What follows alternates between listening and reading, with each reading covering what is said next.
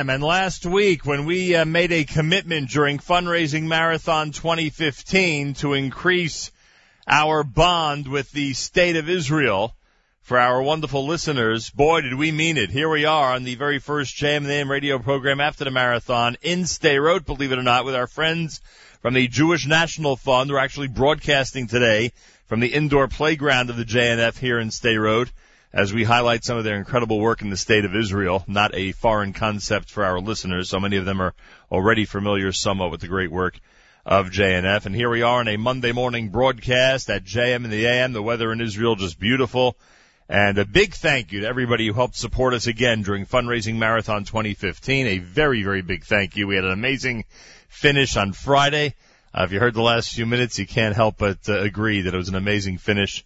And I thank everybody who participated during the two weeks. And now it's great to be back into our regular format. JM and the AM, have to acknowledge, um, uh, before we do anything else, uh, the uh, tremendous tragedy of the Sassoon family of Brooklyn, New York over the weekend. Many are familiar with what happened uh, very late Friday night, very early Shabbos morning in Brooklyn.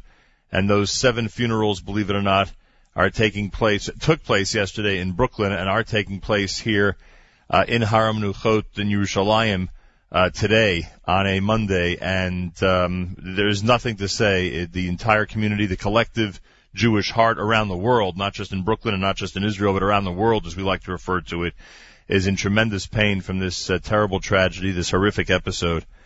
And uh, let us hope that there is uh, some comfort down the road for those family members who remain and for all the friends and relatives who are in so much pain after this tremendous tragedy. So that's happening today in Yerushalayim, and obviously there'll be thousands and thousands of people there. Uh, this Sassoon family before Brooklyn actually lived in the holy city of Jerusalem. So here we are on a Monday broadcast. We're with our friends at the Jewish National Fund down in Sderot as we talk about the things that are happening all around the country.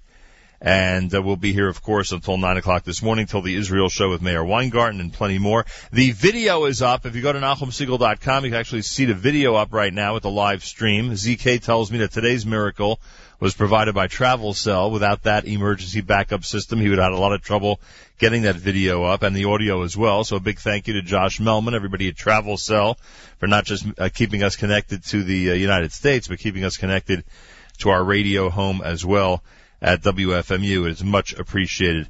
And uh, we'll meet a lot of interesting people here today. I want to give an early morning shout out to uh, Michal Marmari, who introduced herself earlier to us of the Foreign Press um, uh, Consulting uh, Service here in Israel.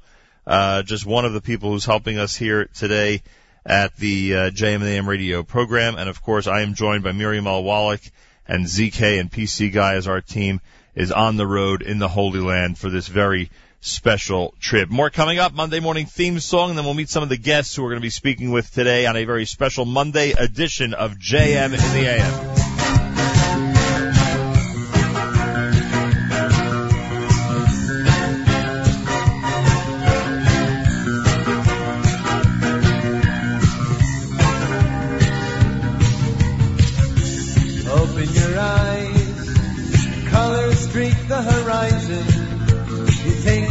Step in the sunshine and smile. Birds chirping above, the beauty of nature around you. Marvelous oneness around you, it's so very clear.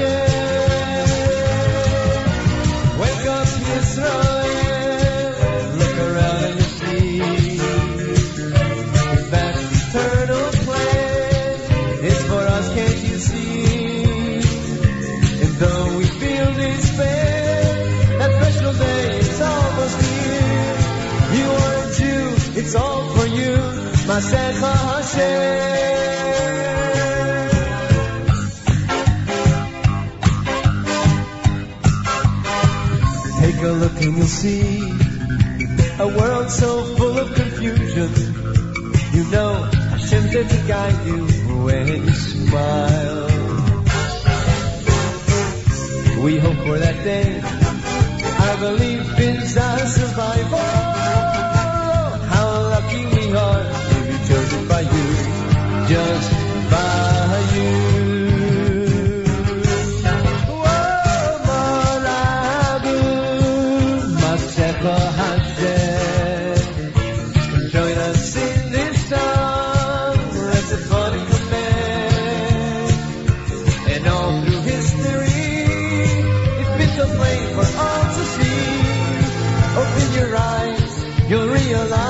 מעשיך השם. Wake up Yisrael, look around and you see. Eternal it's for us, can't you see? And though we feel despair, that special day is almost here. You are a Jew, it's all for you, Masecha Hashem.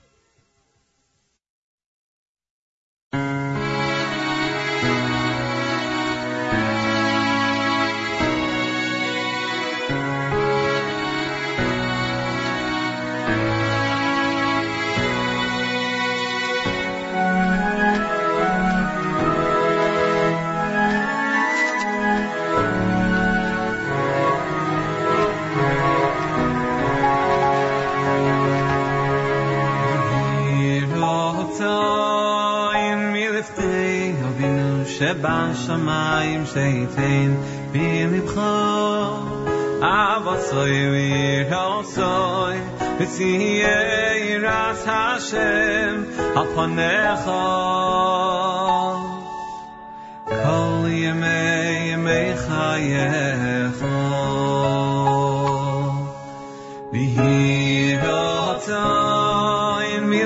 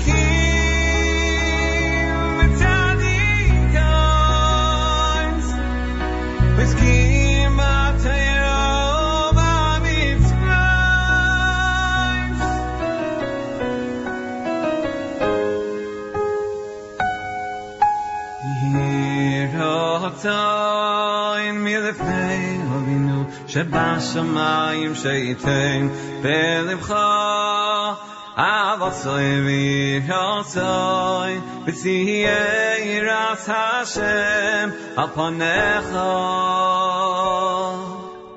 כל ימי ימי חייך מירותיי מלפני אבינו שבשמיים שייתן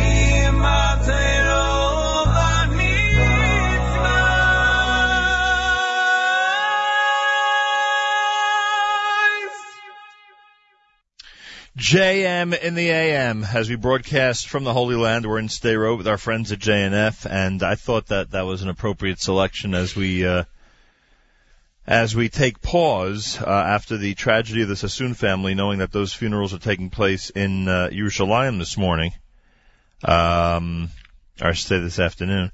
Uh, we should uh, all think of our own families and the blessings that we have, and not take any of it for granted. It's a very important message, obviously, in the aftermath of this terrible pain that the collective Jewish heart is feeling. It's a Monday morning broadcast, JM and the AM. My thanks to everybody who uh, again proved to be great supporters of ours during our big fundraising marathon. We're here in Israel today. We are, believe it or not, in Sderot, in the indoor children's playground of Sderot, which has uh, a few um, uh, shelters attached to it. It's a pretty amazing facility, to say the least. You can see it in the background if you're watching now at NachumSegal.com. And uh, Miriam L. Wallach is here. Good morning, Miriam. Good morning, Malcolm. How are you? Do I, am I on? You're on There we go. Now I hear myself. Hello. So what do you, you ever see a playground like this in your life? no, it's pretty incredible. It's really incredible, and it's full of youth, and it's full of fun, and it's full of just life. And you would never know. You would never know well, in addition to that, it's the way it's built, been built with the design and the the, the forethought, um, just on the appearances that it serves as a bomb shelter, and there are secluded rooms where you can have a birthday party in the event of an attack. Everybody is safe in there, and um, it's really just it's a phenomenal space. Where's the, didn't we have a, oh there it is, Okay, you right? want me to move it? There's a rocket behind us. I'm not kidding, a real rocket that was, or a piece of a real rocket that was shot here at the people in Sderot at some point. Thank God we're talking about peaceful times right now and speaking to you from a peaceful Sderot. The last time we were here in August, you may recall, was a little bit of a different type of atmosphere. And uh, thank God today, it's, here it is, right next to me. That is authentic. Uh, and you can see that if you're on the video right now at the homepage of NachumSegal.com.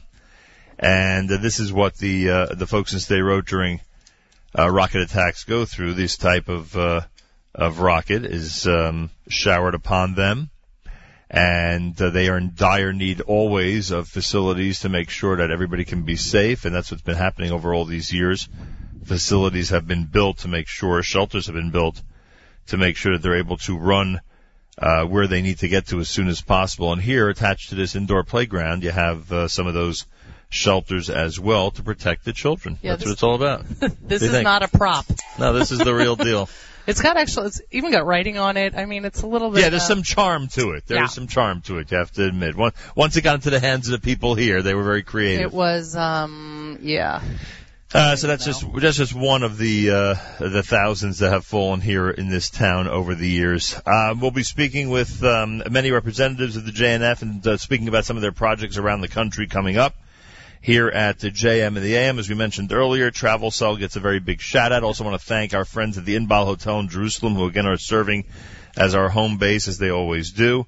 Uh, Stan is in our studio. A big thank you to him, of course. PC Guy and ZK are here on the spot. PC Guy, in fact, was here to make sure way in advance that things would work out well for us in terms of connecting back to the States. I thank him for that. And a, a special hello to Jody Bodner mm-hmm. from JNF, very helpful in this whole venture. Yes, she's been great. And to Shachar, if I have it pronounced right, Chermelin, I think that that's his last name. Am I right? Hermelin? Hermelin. Hermelin. Shachar Tadarabat to you for all your help so far. And there's a gentleman who's extremely helpful to us here today. Shmuel. That's Shmuel. Shmuel Tadarabah. Shmuel was the on the Johnny on the spot, or as they say in Israel, Shmuel on the spot. When it came to setting up our uh, show here today from Sderot, I thank him very much. We go to some music, more coming up. Ariel Cutler is going to join us. Plenty of guests on a uh, Monday morning from Israel at JM in the AM.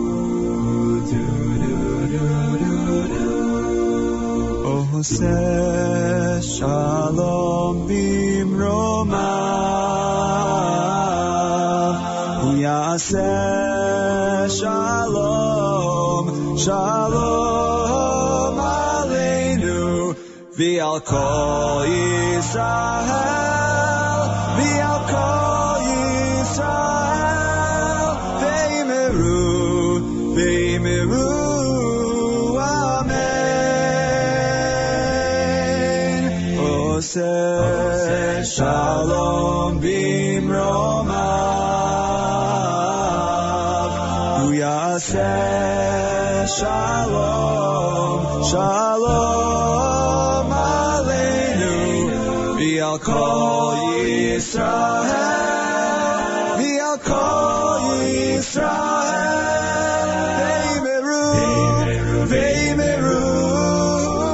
Amen. Hosea.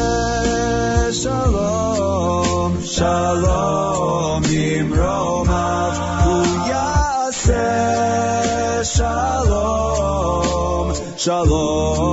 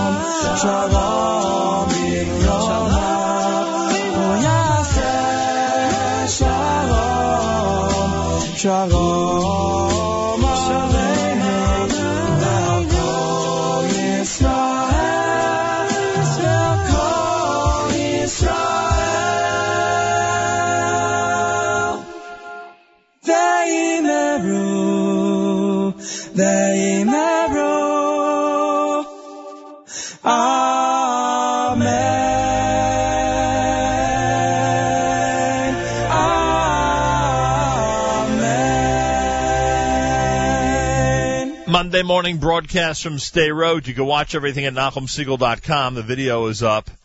Uh, also, the um, uh, we're here in Israel throughout the entire. Well, actually, throughout uh, through Wednesday. We're going to be in Israel through Wednesday tomorrow and Wednesday from the Deershu World Seum. Today we are uh, in Sderot with our friends at JNF. Ariel Cutler is here, JNF Jewish National Fund Development Officer, involved in many projects. A pleasure to welcome you to JM and the AM. Thank you, Nachum. Great to be here. You had an observation which we should remind our listeners about. I'm sure we've mentioned this before. And that is as, as the, the rocket was sitting here, you pointed out that every rocket is labeled with where it fell and when it fell so people will remember where and when it uh, fell here in Sderot or anywhere else. Right. Unfortunately, too many rockets, and uh, I think the reason they write the date and the location where it fell teaches us a lot about how they're advancing their development of the rockets, how far they're reaching, how uh, precisely they're uh, hitting the targets. Right. and that's kind of why they use it. Um, I mentioned the story that I was uh, with friends from Cherry Hill, the Abramsons, and uh, we were at the Gevim Junction. We went to see the police station, and when we got to the police station, we saw that rocket that had fell less than 24 hours earlier fell in the Gevim Junction. So it's uh, unfortunately it hits too close to home uh, too Pretty often. unbelievable. Yeah. Chances are we're speaking to some JNF supporters because you've noticed that a lot of different communities in the United States are there on the front lines when JNF needs new projects or even old projects funded. Well, for sure. First of all, uh, JNF of America built this playground. Uh, JNF of America raises 80 to 100 million dollars a year. That all comes to Israel. Uh, we are your voice in Israel. We make Israel a better place every single day. And uh, this playground is just one example. Um, just to give some statistics, some ideas of this playground, uh, it's had over 300,000 children through the doors of this playground, and um, several of my own. And I've been to the playground while the sirens went off with my own kids here. And I could see the fear in my wife's eyes having to run and, and there's always a lot of staff who making sure within seconds everybody's in the bomb shelters. And it's a scary thing. I mean, everybody remembers JNF from the original days of the blue boxes, Sure. the pushkas, and that's why when we finished building this building, you could see we painted it all blue.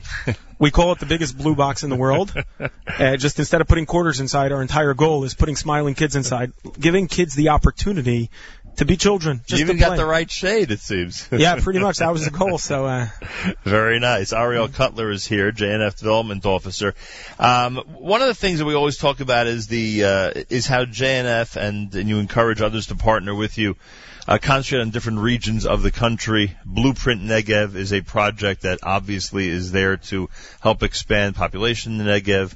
Uh, we see what's happened in Beersheba. You'd love to replicate that, I'm sure, in many other areas. Give us an update on what's happening in the Negev. well, so, you know, the Negev is 60% of the land of Israel. Only 8 to 10% of the Israeli population live on it. Right. The 20-80 rule, the, the rule of 80% of the people living on 20% of the land can work fine in any other place. But in a state smaller than the, you know, the same size as, the state of New Jersey, we can't afford to give up 80% of the land. Right. And that's why JNF put at the forefront uh, some very important, you know, missions today. Our vision is, is to get a half a million Israelis to move to the Negev and 300,000 Israelis to move to the Galil and to develop those areas. Uh, you know, just between us here, okay, as, as the Orthodox uh, community in America, we concentrated many, many years on the West Bank, which is very important. Which you know, JNF. Uh, there's all these theories. JNF has done fire trucks and and reservoirs and parks uh, all over Israel. There's you know, we're building a museum in Kfar Etzion now for two million dollars. So it's not about that. It's about making sure we don't forget about other areas. And we forgot the Orthodox community about the Negev. We forgot about the Galil. And when you fly, you know, from Tel Aviv to the Negev, to Eilat, at night, once you go past Beersheba, it's black. It's pitch black. There's no lights. And if we're not there, we know who will be there.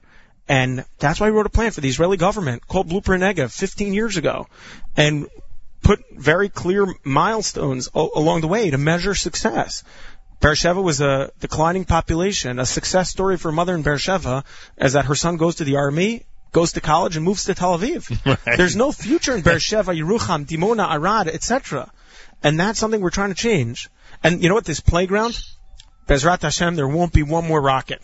If there's not one more rocket, was this a waste of five million dollars? And the answer is no. We interviewed a kid here from Sderot named Stav, who said I was. I, he goes to regional school. He said I was always embarrassed to tell my friends I live in Sderot. Today, my friends want to know when they can come play at my playground. because this place, you know, for those of you who haven't been here on your next trip to Israel, please come visit the Sderot Indoor Playground, and you know, the JNF Indoor Playground, in By the way, we have a weekly tour that leaves Yerushalayim every Wednesday from Heichal Shlomo, and comes here. This is one of the stops along the way. We go to the Ayalon Institute, the Underground Bullet Factory, we go see Beersheba, and we come to this playground. And great way to spend the day in Israel. Come spend it on on the JNF weekly tour. It's on our website. You can find out more at JewishNationalFund.org. And um, y- you'll come and, and, and you'll see kids playing here and having a good time and really enjoying it. And um, You talk about milestones and success in the Negev. How do we judge that? How do we achieve those milestones? What can you tell our audience in terms of the progress that's been made? Beersheba, it's obvious, and as you just indicated, plenty of people visit there and see it. What would we see in other areas in the Negev? so if, if you go visit Chalutza, Chalutza is an area that wasn't touched. You're going to hear later from Yedidya Harush Right. from Chalutza. He'll tell you he used to live in Gush Katif, and I don't want to you know really steal everything he's going to say, but I'm sure he's going to talk about the fact that when they got out of Gush Katif, the government they went to the government and said, "What's the next national mission?" And the government pointed at the triangle of borders, Egypt and uh, and and uh, Gaza, Right. and that's where they relocated and they turned the page. And today we have uh, over 250 families, I believe, living there. It's the in the census that was done at the end of 2014 by the Israeli Census uh, Bureau. Chalutza is the highest growing uh, area population-wise in the entire state of Israel, and we believe that in 10 years we're going to have 30,000 people there. And this is an area that had nobody there before. And you go there, and it's real tzionut, it's real chalutziut. By the way, many of the etrogim that you guys bought in New York and New Jersey this year came from Chalutza. The first thing they did when they got out of Gush Katif is they planted etrogim for orla purposes, you know, to wait the four Right. years until they could actually sell the etrogim all over. And um, I think we were in one of those orchards back in August, if I'm not mistaken. So, so they're the biggest exporters of, of carrots and potatoes, organic, to Europe, and, and, and they turned the page. And there's a lot of yeshivot there, and, and the pre-army Raf, Rafi Peretz's yeshiva, Atzmona, Right. is there. Uh, Rav Eli Adler, who's from the yeshiva, is very involved in what we do at JNF. He's kind of the leaders there who helped us make a difference and get involved. And we spent uh, millions of dollars there, bringing people to live there and to call it their home. And how do we judge uh, success up north in the Go North Building Initiative? So, so the Go North Building Initiative is actually in its early stages. Last week we had 85 um, major donors of JNF of America visiting Israel. We called it our task force mission. And um, we spread ourselves out around Israel. Groups of 10, 12, 15 people all over Israel. One of the groups was the IRC, which I'll mention in a couple seconds. But the, the Go North Task Force mission went up north. And we were discussing projects. Projects that are going to help bring jobs, going to help bring population to come live in, in Akko, in Ma'alot, in Carmiel, in, in the, in the Beit Shan. No, we're uh, talking about really up north. Emek HaMa'ayanot. How do we get Israelis to call that their home? How do we get them to consider living there? Because it's not just about living in in, in Yerushalayim, Yehuda Shomron, Tel Aviv, Haifa. There's a, a, a, another very large chunk of Israel that we have to go and settle. It's not just go to, good to go to a Tzimmer for the night. It, it's it's good to call it your home and and put your roots in. And that's really what we're about, you know, putting our roots in. You know, everybody thinks of JNF back to the early days when when we really put just our roots in with Correct. the trees. And uh, it, you know, it's it's a misconception that that's all we do. And when you uh, when people fund these projects, are you then able to I don't know give incentives or help people along, whether it be with education or job placement? I mean, are you able to do that with that? Uh, Well, last week we dedicated in Beersheba the new Ronald Lauder uh, Employment Center in Beersheba. there you go. The idea of the Employment Center is to keep the great minds that go to Ben Gurion University in Beersheba to keep them in the Negev. And it's a partnership between Jewish National Fund. Because normally they'd go to other air, other major areas of Israel Of course, Right. of course, uh, everybody wants to live in Tel Aviv, right? That's where that's where the and fu- work there. and work there. But we're working on m- making them want to stay here, not forcing them to stay here. And we actually see uh, the op- the opposite. Um, we see people who live in Tel Aviv commuting to work in Beersheba, and we're hoping we're going to be able to help them find a home in Beersheba. And when they find a home, we have to help them have the right education, the right job, the right school for their kids, uh, a park, et cetera, et cetera, et cetera. And that's really the full package of what we're doing. It's, it's, you know, Nefesh Benefesh, which we'll hear later, Sure. which is another one of our partners, helps you make Aliyah. But once you made Aliyah, we want to help you make Aliyah to the Negev, or Aliyah to the Galil. So we do that in partnership with, with Nefesh, but we also have other organizations in Israel that help you make that step and make sure it's a successful step. How long have you been living in Israel? So actually I was born here. And um, after I served in the army for four and a half years, I moved to Springfield, New Jersey, and uh, we moved back to Israel uh, five and a half years ago. I don't miss anything about the Gullus except JM in the AM because you know you, you can't listen to JM in the AM in your car at 12 o'clock in the afternoon in Israel and hear you sing Modeyani Lefanecha, right? It just doesn't work at 12 o'clock in the afternoon. But uh, it- it's a treat to be here with you today, and it's um, great to listen to JM online. But being back in Israel in JNF really gives me an opportunity. Every day I wake up, I know by the time I go to sleep, Israel's going to look a little bit better, and that's really what we do And it happens day by day. every single day. It can't happen in one fell swoop. It's got to be a, yeah, yeah, a process and a very thought out process. So we're we're running a marathon, not you know, it's not a sprint. Right. It- sometimes processes can take years until they come true, but um, that's really what we do. We we try to take the vision and turn it into actuality. And and again, I said it's measured, and that's why I said the IRC mission that was here last week. The IRC is our Israel Review Committee. Re- review committee. They come to Israel. These are accountants and lawyers who are JNF donors who come to Israel, and they go into every single one of our partner organizations and they rip them apart. They open their books and they want to see where the money went. The money that came from you guys in America and we're spending here in Israel, we want to make sure we're accountable for. And we have a fiduciary responsibility to do that. And that's why we get the highest ratings from Charity Navigator and GuideStar and Better Business Bureau. And it's something we're very proud of. It makes it very easy to, you know, ask somebody to make a donation to Jewish National Fund of America knowing that his money's protected and we're doing uh, the right thing we should be doing with his money. As you know, a week from now there'll be a uh, a nice influx of tourists uh, coming for Pesach to Israel. Will those tours that you just mentioned be happening on Chol Yeah, of course, of course. And uh, I've got many emails from people all over. Uh, shout out to the Israelis in West Orange who send me an email that they're coming on the JNF tour. but but but really, uh, if you haven't signed up and you're in Israel looking for something to do, go onto the JNF website, look up our our tours over Pesach. We're gonna have several of them. And besides the tours, you know, go visit Ammunition Hill. We're going to have many activities. I mean, it's not just good to go to the Kotel and walk through the Mamilla Mall. Remember that 45 years ago, you couldn't go to the Kotel. And it's about the battle at Ammunition Hill that was the reunification of Yerushalayim. You'll hear later from Yoel Rasby Right. a little bit more about what we're doing at Ammunition Hill and uh, how you could come and uh, bring your kids. So we're going to have uh, challenging activities uh, over Pesach for people to come rock climbing and a zip line. And I'm sure people, anybody who goes there will have a good time. So? Ariel, thank you for welcoming us here today and for being here today. It's much thank you very, very much, Nachum. I appreciate it. Ariel Cutler, everybody. He is uh, JNF Development Officer and uh, spending time with us in our first hour this morning at JM in the AM. We're in Israel. We're in Sderot. We're in the JNF Indoor Playground in Sderot.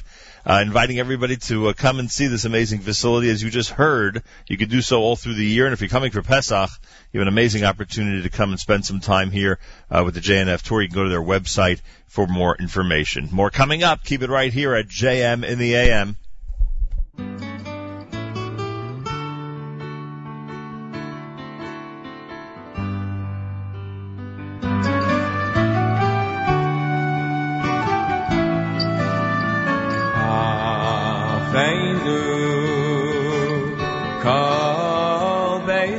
Yisrael Hansunim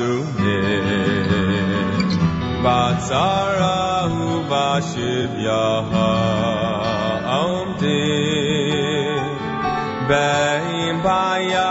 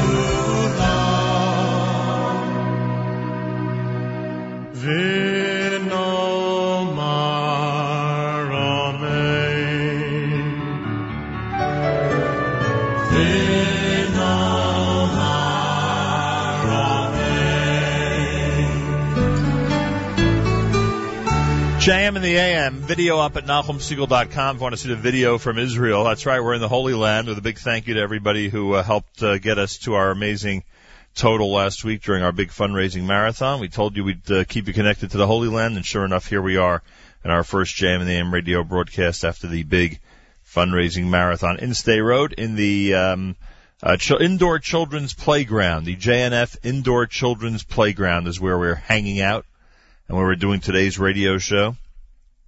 Ahuva Holland is with us, head nurse at Alei Negev and a Sderot resident. Ahuva, welcome to the show. Thank you. Thank you for being here. What's it like living in Sderot What would you tell people in the United States who are listening right now about what it's like to live in Sderot Uh, this is uh, absolutely our natu- natural uh, place to live. I live here around uh, 30 years. Wow. Some of my kids were born here in Kibbutz Gevim. He mentioned uh, Right. a few minutes uh, before. Um, we have some, we have some um, very uh, some very nice times when everything is quiet and uh, we have the opportunity to live our our life. So you have a lot of very good days and some challenging days. Some very challenging days. I can only imagine. um, the challenging days uh, uh, makes us uh, more attached to this. Uh, well, it's, it's not really. That's okay. The challenging days make you more make attached. you more attached to the to this region, and we don't see ourselves uh, living other places.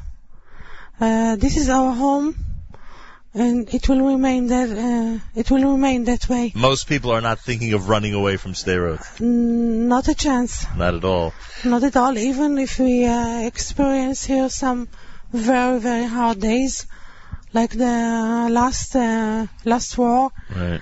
when I came out from my house, it was the day when the um, the terrorists came out from the tunnel, 500 meters from my house. Every every ammunition that was in the area was shooting. The helicopters was above my head, above my house, shooting at the terrorists who came out from the tunnel. It was very scary, and I said, "What am I going to do now?" So the most uh, the most natural thing to do is to go back home, go into the shelter and stay there. Right. But uh, I, I, um, I felt that I can do that. And I went into my car and I tried to get out from the road and the roads were blocked. Uh, but uh, I, I thought that I have to to go to Ale Negev and uh, to be there uh, on these uh, very very hard days. Explain to our audience what Alei Negev is and why it's so important for for you to have been there at that time. Um, Ale Negev is a, village. Uh, we have uh, 135 uh, residents. They live there. Um, all of them are suffer from mental retardation in a few levels, and some of them are bedridden. Uh, we have also a ward of a little hospital that uh, they are uh, high. Um, we have their high dependency uh, residents that they need uh, um, constant uh, care of uh, nursing and uh, doctors, like like hospital. We refer to them as low functioning and Uh, and, very low functioning. and therefore in need of high dependence. uh, And 135 residents like that in Alei Negev, and obviously doing a tremendous chesed for them. I mean, one can only imagine what goes on every single day when the people who are who are working with them. And you felt at that time that with everything happening, that was the place for you to be. That you should have been with the uh, always with the residents there. How how long have you been there? How many years? um, five and a half. Five and a half years. And what's the Uh, experience like? Does it does it change your life the same way you're changing and helping so many other lives? Uh, it changed my life, absolutely. I feel um, totally devoted to this space.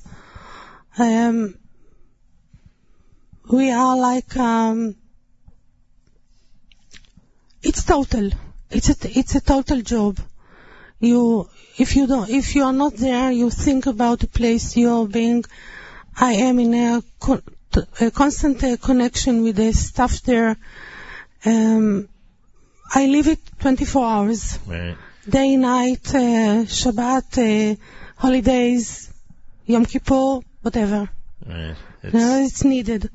If uh, if there is a need to go there by night or uh, to be there by uh, from any kind of reason, uh, we are there. How far or how close is it to Sderot? It's about uh, 35, uh, 40 minutes uh, drive. And it's all and it's in the Negev, obviously. It's uh, yeah. Sometimes when can you can you please fix it for me? Yes, go right ahead. There you go. Um, and you, know, I have to say that during these uh, times that we have uh, a very high tension, uh, sometimes we, on the way there, you have to go out from the car, right. run to the tunnel, going back. This is the reality. Sometimes it's not the easiest place to live, Not very easy. but you would not move. I would not move. I have grandchildren here in this uh, kibbutz Gevim, and I come, I come here with them to To play. the indoor playground. yeah, yeah. Ahuva Tadarabah for being here today. Ahuva Holland is the head nurse at Alei Negev for physically disabled adults and children. And as you heard, would never think of leaving Sderot. Yeah, and I want to thank the JNF for the for the tremendous uh, support here in Sderot and also in Ale Negev. Fantastic. Thank you very much. A pleasure. Thank you very much. JNF doing great work all over Israel, and as you heard Ahuva Holland say, in Sderot and in Alei Negev for sure. It's JM and AM on a Monday. We'll continue with more nine minutes before seven o'clock as we broadcast from Israel for these three days. Tomorrow from the Nokia Center, where we'll be with the Dirshu World Siyum uh, for both Tuesday and Wednesday's programs, and of course then back in the studio in Jersey City on Thursday. I want to thank our friend, the PC guy. Many of you know him already. In just five years in Yerushalayim, he's become the leading support for all PC and internet needs. If you need a new PC or your existing PC needs a tune-up, you call him. If you need a brand new printer, scanner, fax copier, or have trouble with your existing one, you call him. If you're new to a smartphone or iPad, you call him to integrate your contacts and email.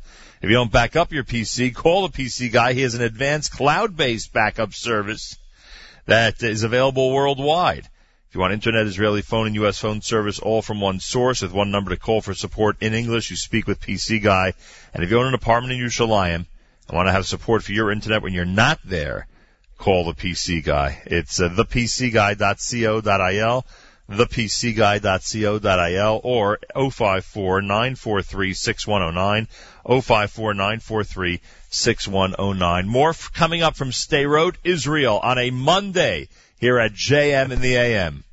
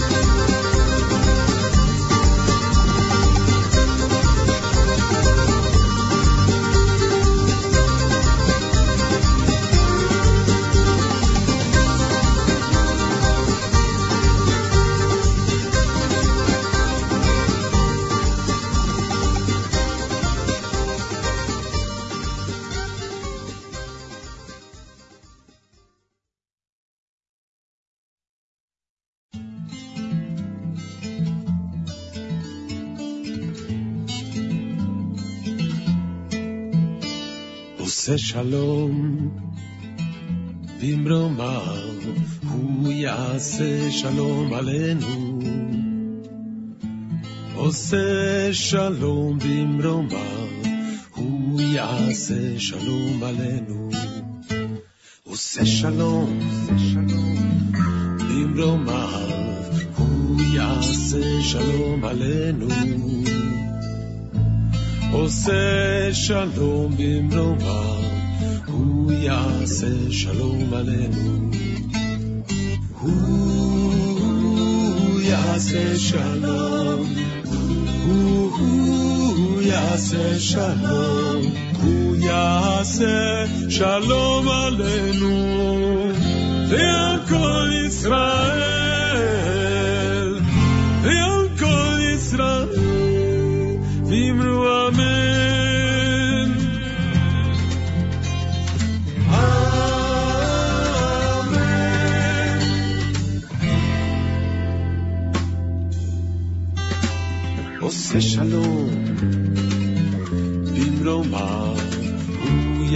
יעשה שלום עלינו. עושה שלום במרומיו, הוא יעשה שלום עלינו. הוא יעשה שלום, הוא יעשה שלום, הוא יעשה שלום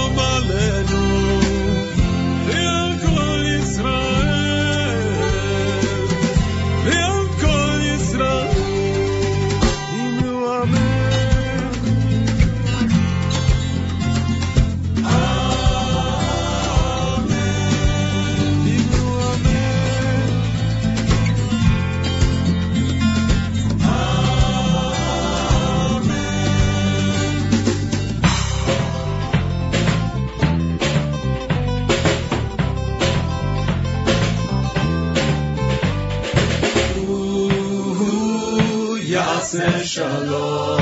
Who Yaseh shalom. Who yase shalom aleinu.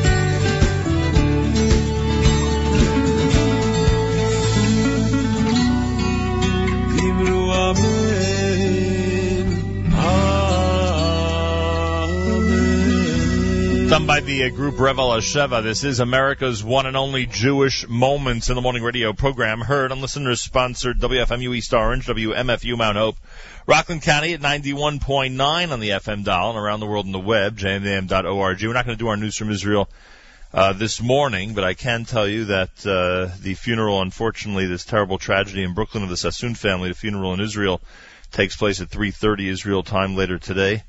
As our thoughts are with friends and relatives of the Sassoon family, and of course the survivors of the uh, terrible tragedy in Brooklyn, New York. Um, that seems to have really, of course, uh, uh, caused tremendous anguish to the collective Jewish heart around the world, and our thoughts are with them. Um, in the good news department, the Israeli elections are over. That's the good news, and uh, those the the jockeying and the negotiating about the uh, next government is, has already begun. And also, we thank all of our listeners who got us to a great total during our big fundraising marathon last week.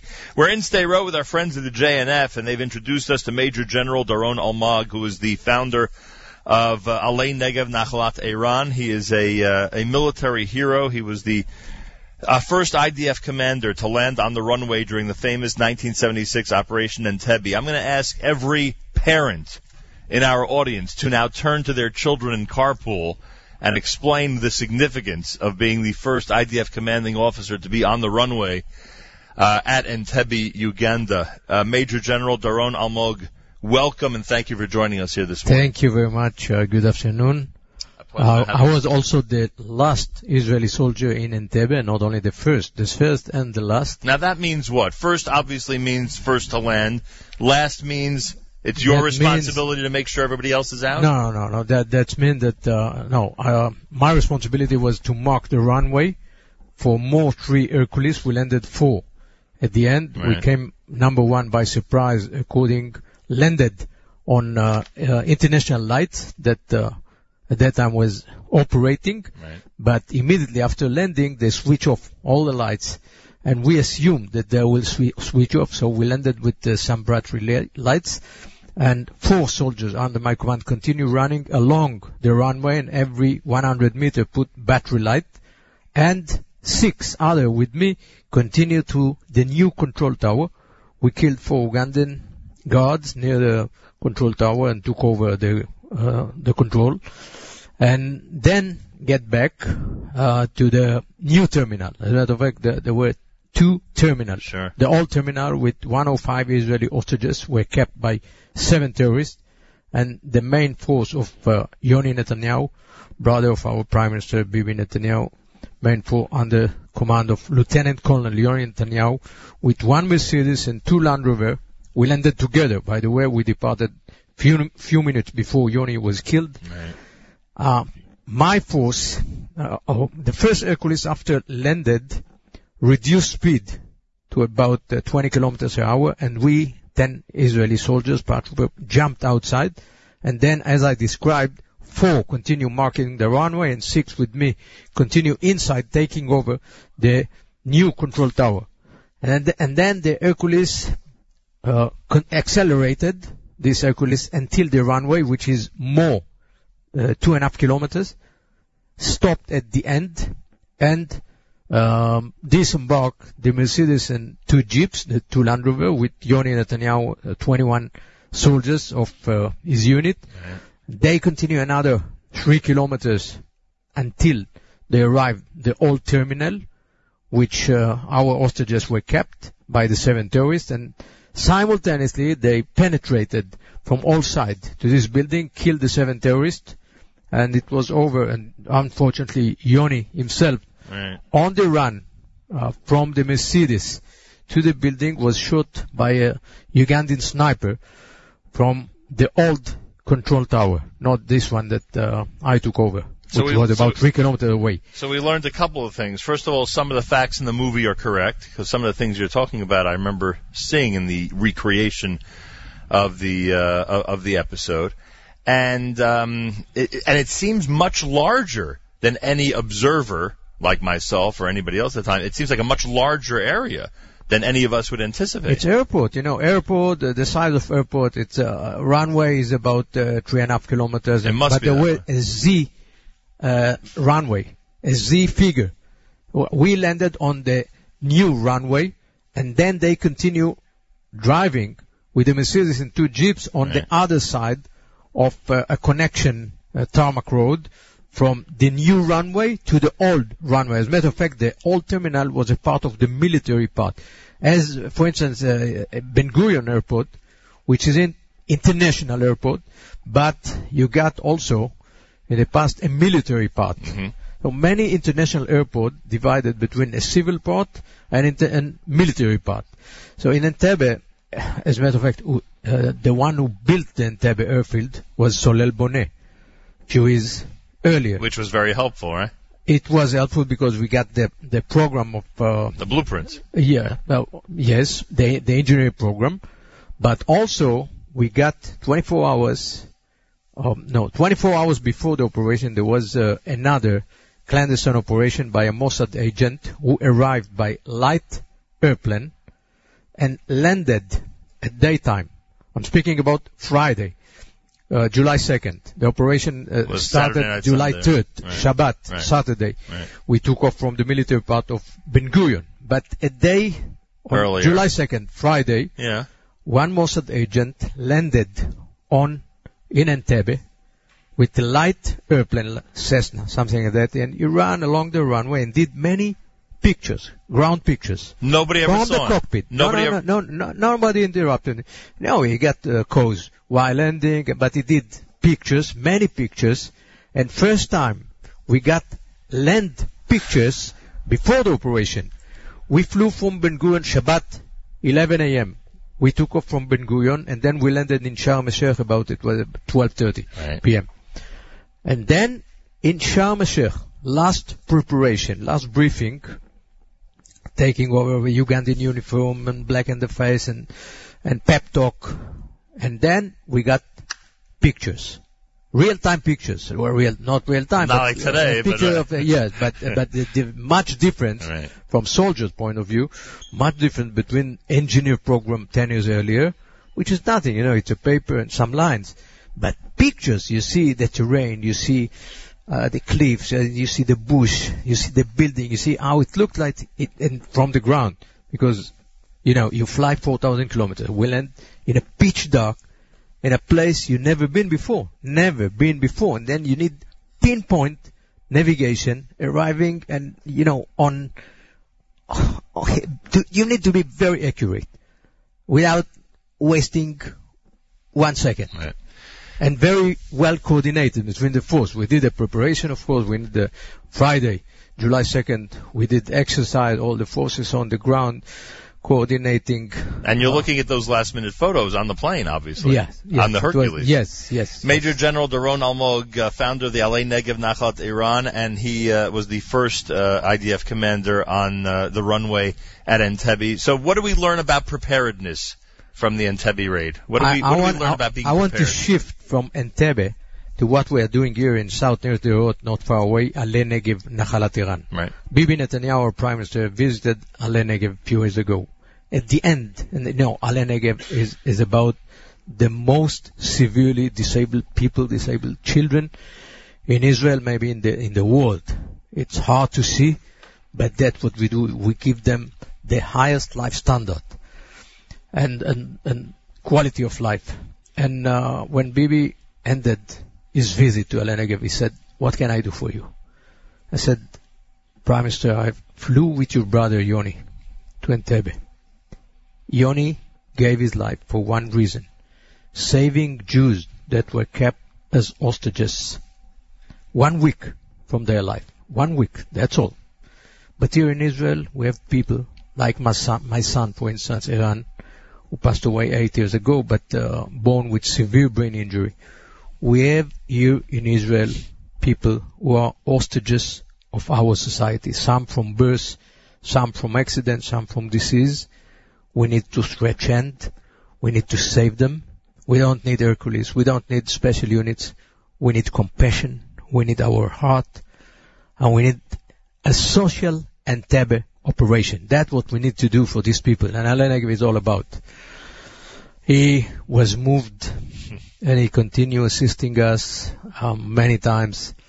Uh, I think last time was um, graduation of a new Israeli pilot here not far away in Hatzerim Air Base.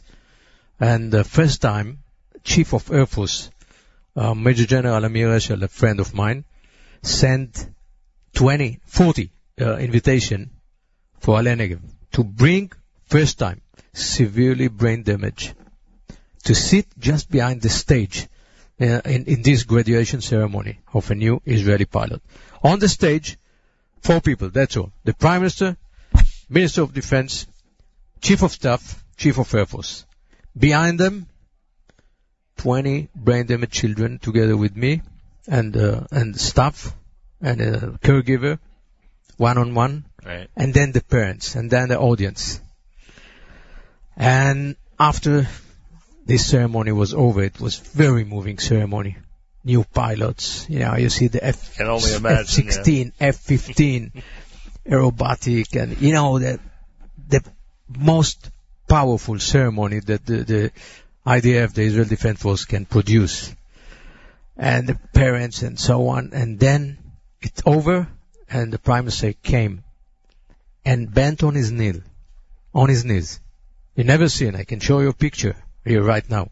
The Prime Minister with a tie on his knees, like asking uh, pardon from these children. The purest in our society, those children and people never done wrong to anyone, the most righteous people, the purest on our planet.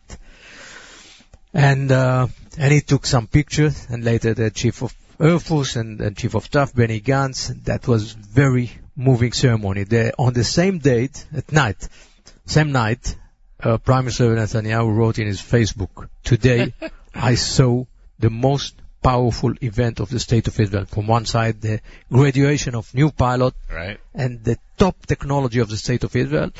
And from the other side, I saw the commitment to the weakest members in our society. That's all. And, he, and, he, and he put some pictures, including this picture that, uh, And as leadership has said before, the way we treat the weakest is an indication of the type of people we are. absolutely. No question about it. Um, why is this project so important in general to the southern part of Israel? Because the uh, there's now a partnership between It's a partnership between the JNF and Alei Negev Right. Foundation. It's Negev. You know, the Ben Gurion, our first prime minister vision was flourishing, making the desert bloom. Right. And uh, Negev in the state of Israel is about 60% of the land. Only 8% of our population Right. living in the desert. Uh, we need to bring more people. We need to populate the Negev. We need to conquer the desert. That's what Ben Gurion said. Ben Gurion said, if we do not conquer the desert, the desert will conquer the state of Israel.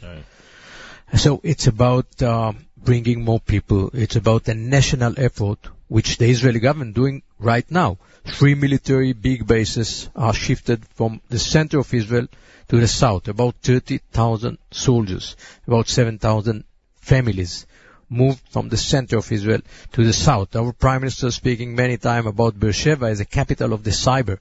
Why the cyber? Because the computer base of the IDF is moved from the center to Beersheba. Right. So we are going to enlarge the Negev. Alei Negev, which started as a village for severely disabled children, but today giving rehabilitation right now for about 4,000 people. Uh, ordinary people coming from all over, from Sderot, from Beersheba, Ofakim, Netivot, uh, all the kibbutzim, moshavim. If suddenly happen to a family member, broken leg, uh, accident, uh, whatever, they need hydrotherapy, physiotherapy, computer therapy. Also, uh, they arrive to Negev. So Negev is a center. We give right now uh, 230 jobs, and we're going to increase it in the next few years to about 1,000. We're going to build rehabilitation hospital. The JNF is a partner. The JNF with the same vision, They're talking about, the desert. they're talking about a $25 million hospital. Yeah. Uh, A project for, uh, for the Negev area. Uh, 25, as a matter of fact, it's, it's more. Uh, 25, it's a matching deal. It's a matching with the government. Half of the money coming Right. from the Israeli government. Alei Negev, as a matter of fact, is based on a matching uh, funding Fund, deal uh, formula between the state of Israel or the government of Israel and our foundation, Alei Negev Foundation. So we need donors to bring half of the money and the government. So the government did the first uh, governmental decision just few months ago, giving the 36, the first 36 million shekel by matching. I need to bring, which is about 10 million dollars. I need to bring uh, with together with the JNFs and uh, Jews all over all over the world, not only in the United States, but United States the most powerful and wealthy community. So we call the JNF our partners. Come on, join us. Let's make it. It's about Negev. It's about bringing more people. It's about make the desert a better place for the state of Israel. And What- of course, it's about expanding the health services Right. for the whole community uh, uh, of south of Israel. Right. It's going to have a major effect on this area, that's for sure. A, uh, an absolute honor to meet you and to have you. you on today. Thank you so much. Thank you very much. Major General Doron Almog, founder of the uh, Alei Negev Nachalat Eran, and as you heard, uh, somebody who has a, a tremendous effect on what goes on in terms of the present and future of the Negev region, and was the first IDF commander to land on the runway at the famous 1976 Operation Entebbe. I am begging every parent out there to please tell your children how significant it is that Major General Doron Almog was on JM and the AM this morning. I am asking you to please um, let them know just how significant it is because uh, many of our children do not know about the uh, Operation Entebbe and how important historically the operation was, and we would hope and we would really enjoy if you would be able to tell your children all about it. All right, we have a we have a, another uh, guest with us live, this time via telephone. Oh, sorry about that. We will get that guest live via telephone in a moment. Voicemail. Want to take this opportunity? Hang on with that, ZK. Sorry about that. I Want to take this opportunity to thank everybody who made today's show possible. The video is up at NachumSegal.com. You can watch what's going on. And a big thank you to all of our listeners for the great success of our fundraising marathon last week, over the last two weeks, in fact. A big shout out to Danny Goldberg, who's taking care of our social media and really helped plan our visit here today, and I thank him for that. Really worked on today's lineup. A big thank you to our friends at the Inbal Hotel who are serving as our home base again, as they always do when we're in the holy city of Jerusalem or when we're based there. A big thank you to our friends at Travel Cell, Josh Melman and company. They're going to be providing phones and internet service for a lot of people as they head to Israel for Pesach. And uh, he is responsible for us being connected to the United States, and in this case, really being connected. It was his uh, miraculous backup system that got us a great secure line today. All right, uh, we have with us uh, live via telephone Dorit Friedman of Nefesh B'Nefesh, uh, Director of Strategic Partnerships for Nefesh. Dorit, welcome back to uh, JM and the AM. Thank you for having me. A pleasure. Nice to speak with you. Uh, we, of course, uh, just did a great show with Nefesh B'Nefesh from their big uh, Aliyah Mega Fair in uh, in New York City, and uh, a lot of our listeners are familiar with what's going on. I wanted to speak to you about two areas uh, this morning. One is the Lone Soldier Program, and the other the Physician Aliyah Program. First, explain to this audience why the Lone Soldier Program has been such a success with Nefesh B'Nefesh. Okay. The Lone Soldier Program started as uh, an organic idea to help individuals who were making aliyah yet and were serving in the IDF for the full course of service, yet were completely alone in Israel, alone without family. And uh, it's one thing to come to Israel alone, but it's unforgivable for a soldier to be lonely. So just as we were helping Olim in general with a very customized family approach to Aliyah, we were uh, approached uh, several years ago by an individual in California who called us up and said, I know what you do for Olim in general. There are several boys from my neighborhood who are coming to Israel to serve in the IDF in combat units, and they have nobody in Israel. Could you help them? and at the time, we sat, as my husband was a lone soldier in the first Lebanon war, and I sat with him and I said, how would you build something that would be the most wonderful um, answer for a soldier who's coming to serve by himself? So he said, first of all, you know, when soldiers get out on Thursday nights, Israeli soldiers, they go back to be with their families, to be with their girlfriends. The lone soldier has to look for a laundromat. Often Shabbatot, they're alone. Um, there's their army ceremonies. Many of these lone soldiers actually um, get distinctions um, for, for their heroic acts or their outstanding soldiers in their units and then people do not come to their ceremonies. So it's very lonely. Here comes the Israeli families with their food and the festivities and whatnot, and the soldier's by himself. So we set up a program that would dedicate whatever we can to help the soldier from the moment, but even before they entered service, till when they, after they were released. And for that, we started out with sending packages and arranging for buddy families for those soldiers that wanted. And we do social events. So then when soldiers get out on Thursday nights, they have events that they don't have to look for other ways to connect. The events are there for them. We, uh, we create programs around Hagim, um, and anything that a soldier would want, we're there for them. We send them SMSs. We created a department that's made up of former lone soldiers themselves. And this program was addressing um, 350 to 400 North American and British um, Hayalim Bodedim Olim, lone soldier Olim, every single year.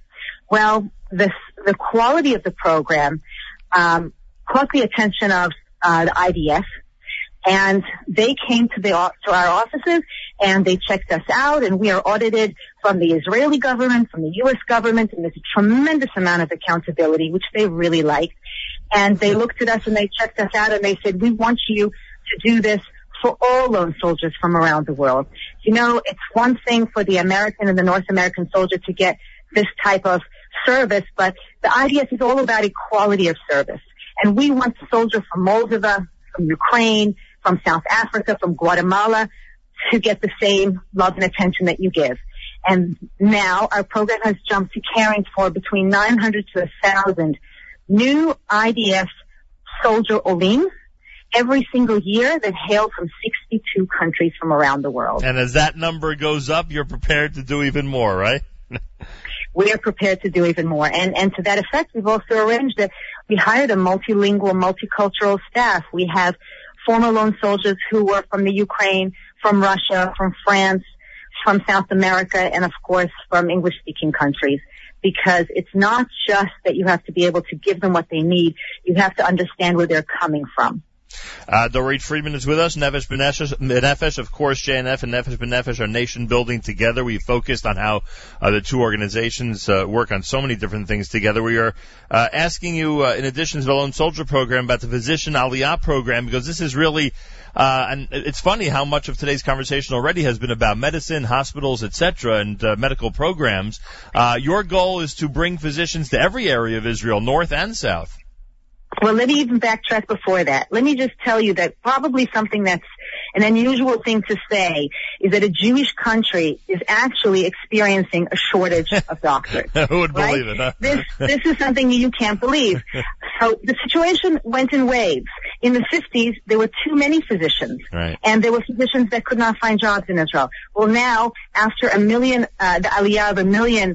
Um, you know, individuals from the former, former Soviet Union and a hundred thousand of them were infused into the medical system. Those doctors are now retiring and they're moving on. Israel does not have a sufficient number of medical schools to produce the number of graduates to attend to the growing needs of the population. And so there are certain specialties which are actually acutely shorted. And we are looking to try to change that. You know, now in the 13,000 year, 13 years that we've been around, we've brought 43,000 individuals to Israel. Wow. And just like the Lone Soldier program grew out, an, out of an organic national need, so too did the Physician Aliyah Fellowship. Um, the, the, we have very close connections with the Ministry of Health, and we are in the Knesset all the time, uh, whispering in lawmakers' ears try to make the situation better. And we have a very healthy relationship with them. They turned to us and they said, "We perhaps you can partner with us to help us infuse into the Israeli medical system qualified, trained, and skilled physicians." In 2009, all of Israel's medical schools at the time, four of them, produced 400 graduating um, med students.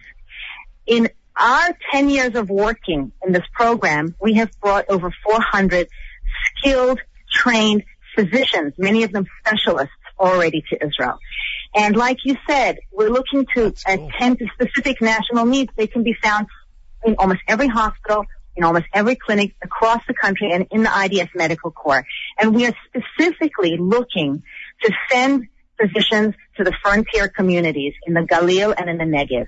You bring one doctor to the south, you are transforming the area.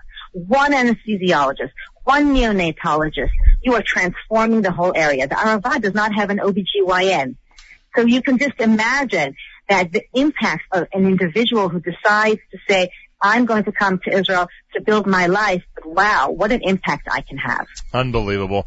Uh, you guys are doing tremendous work. It seems no matter who you call for, in this case the physicians, no matter who you call for, they're always there to answer. And in the hundreds they've answered in this case. Uh, Kol HaKavod. It's amazing the work you're doing. Uh, our best to everybody at Nefesh B'Nefesh and continued success with all these types Thank of you. programs. Can I just say one thing? Certainly. That the, the relationship between JNF, Jewish National Fund, and Nefesh B'Nefesh is absolutely natural. Jewish National Fund has been the caretaker of the homeland for the past 113 years. And they have helped build this country into the thriving country that it is. And now, partnering with Nefesh B'Nefesh to infuse skilled, talented, idealistic uh, individuals to build these communities is what it's all about. And we together are owning our destiny. Dorit, well said. Thank you so much for joining us today. Thank you so much for having me. There she is. Chag Sameach. Chag Sameach, and thank you very, very much. Dorit um, uh, Friedman of Nefesh B'Nefesh with some important words about some really important programs that are going on with Nefesh B'Nefesh and JNF. Much appreciated. Well, we're going to wrap up this half hour with Amit Cohen young leadership of Bet Shean. How many of us have visited Bet Shean? How many of us know people up in the Bet Shean area?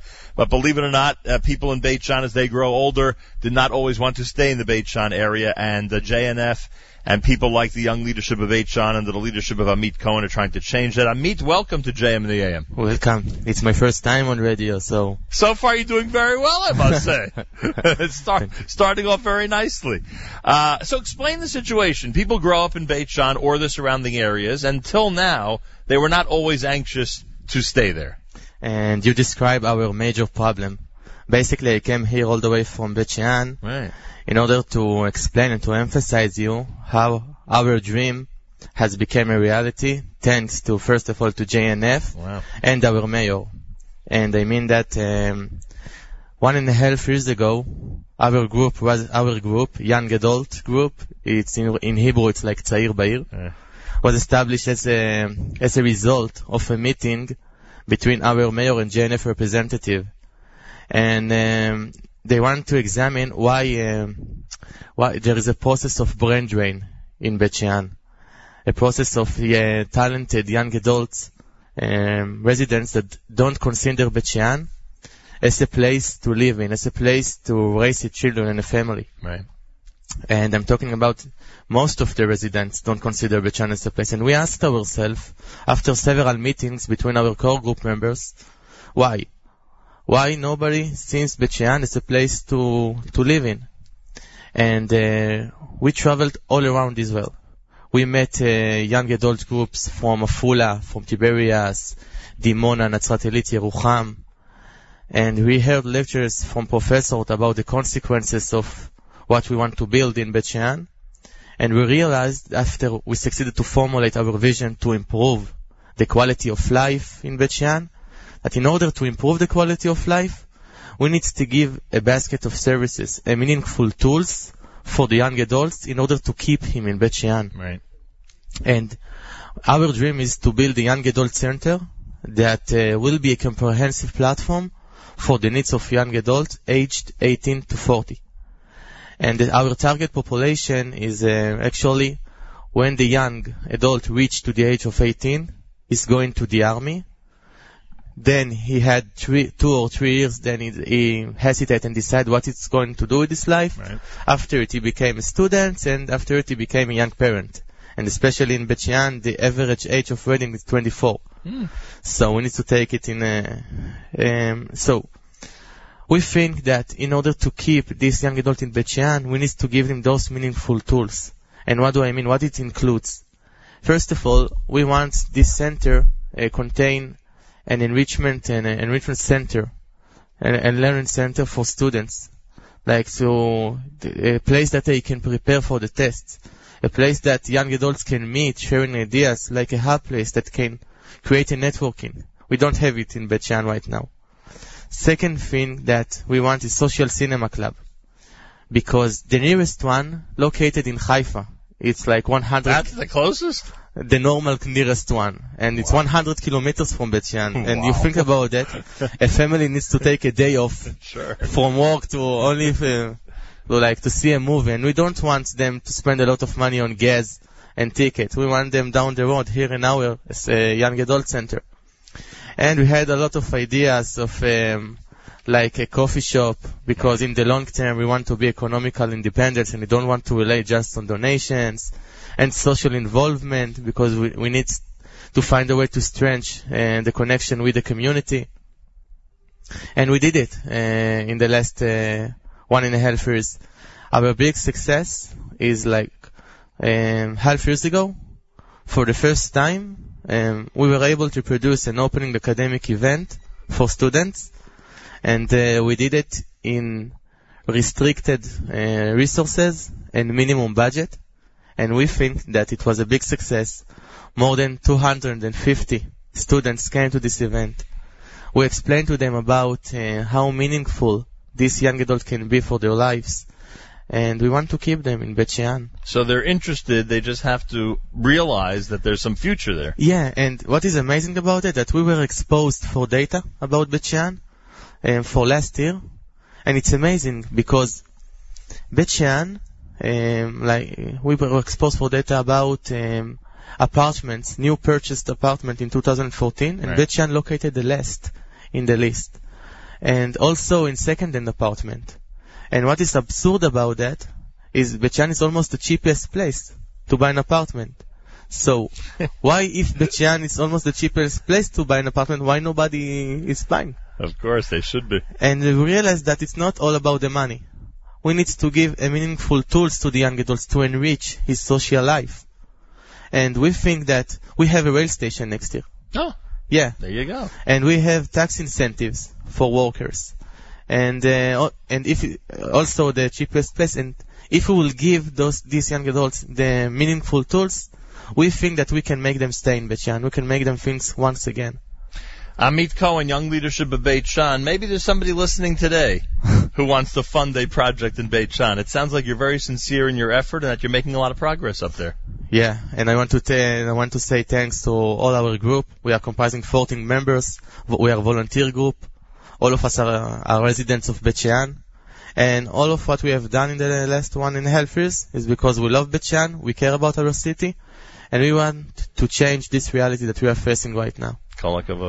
Thank you so much. A pleasure meeting you today. Thank you. Amit Cohen here at JM and the AM. So far, a very interesting program as we continue from Sderot. We're in the uh, indoor children's playground here in Sderot, courtesy of our friends at JNF. Uh, we'll of course dedicate Rabbi Goldwasser's words to the uh, memory of those uh, members of the Sassoon family who perished over Shabbat. That funeral takes place here in Yerushalayim at 3:30 this afternoon, and of course, so many of our thoughts are with the friends and relatives of the Sassoon family after this terrible tragedy. Here is Rabbi David Goldwasser with Morning Chizuk. Good morning. We learn in the Talmud in Brachos. Abba Binyamin says that if two people come into shul to daven, and one finishes first and leaves without waiting for the other one, then the Talmud tells us taraf, his tefillah is ripped up. The Ben Ish Chai comments that in ancient times, many shuls were located in isolated areas. If an individual would leave his fellow Jew alone, he would be placing him into danger. Therefore, if two people entered a shul, and one left without waiting for the other to finish his tefillos, then his prayers are ripped up. What is the idea that the tefillah is ripped up? Why isn't it merely discarded or pushed away? There is a lesson to be learned. The letters of the word taraf, which means to rip, are the same as the letters for the word peret, which means an individual grape. A peret is a single grape that has been cut from the vine, as opposed to being part of a cluster of grapes. Bnei Yisrael are compared to a cluster of grapes because all of Klal Yisrael are linked together. Like it says in Shir Hashirim, we are compared la'ashkolos, to clusters. The people of the nations of the world, though, are separate. They are compared to individual grapes. When a Jew is in danger, chas v'shalom, fellow Jews also feel the danger and will never leave him. If one does abandon his brother, then the person shows that he sees himself only as a peret, just a sole grape who is apart and separated from the vine.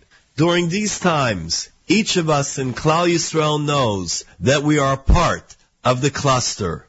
Our hearts and our tefillas go out to our brothers and sisters in Sderot, an Israeli border city located less than a mile from Gaza.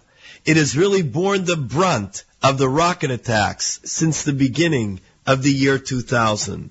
To date, official records indicate that over 4,048 rockets and 4,040 mortars have been fired against Sderot in the western Negev.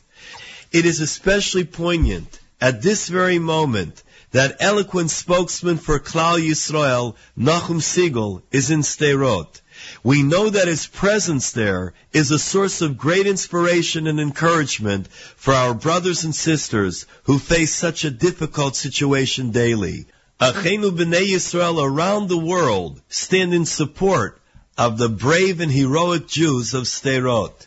Nachum is a shliach tzibor for all of us. With him, he brings the tefillos, the heartfelt wishes from Jews throughout the world for success and victory.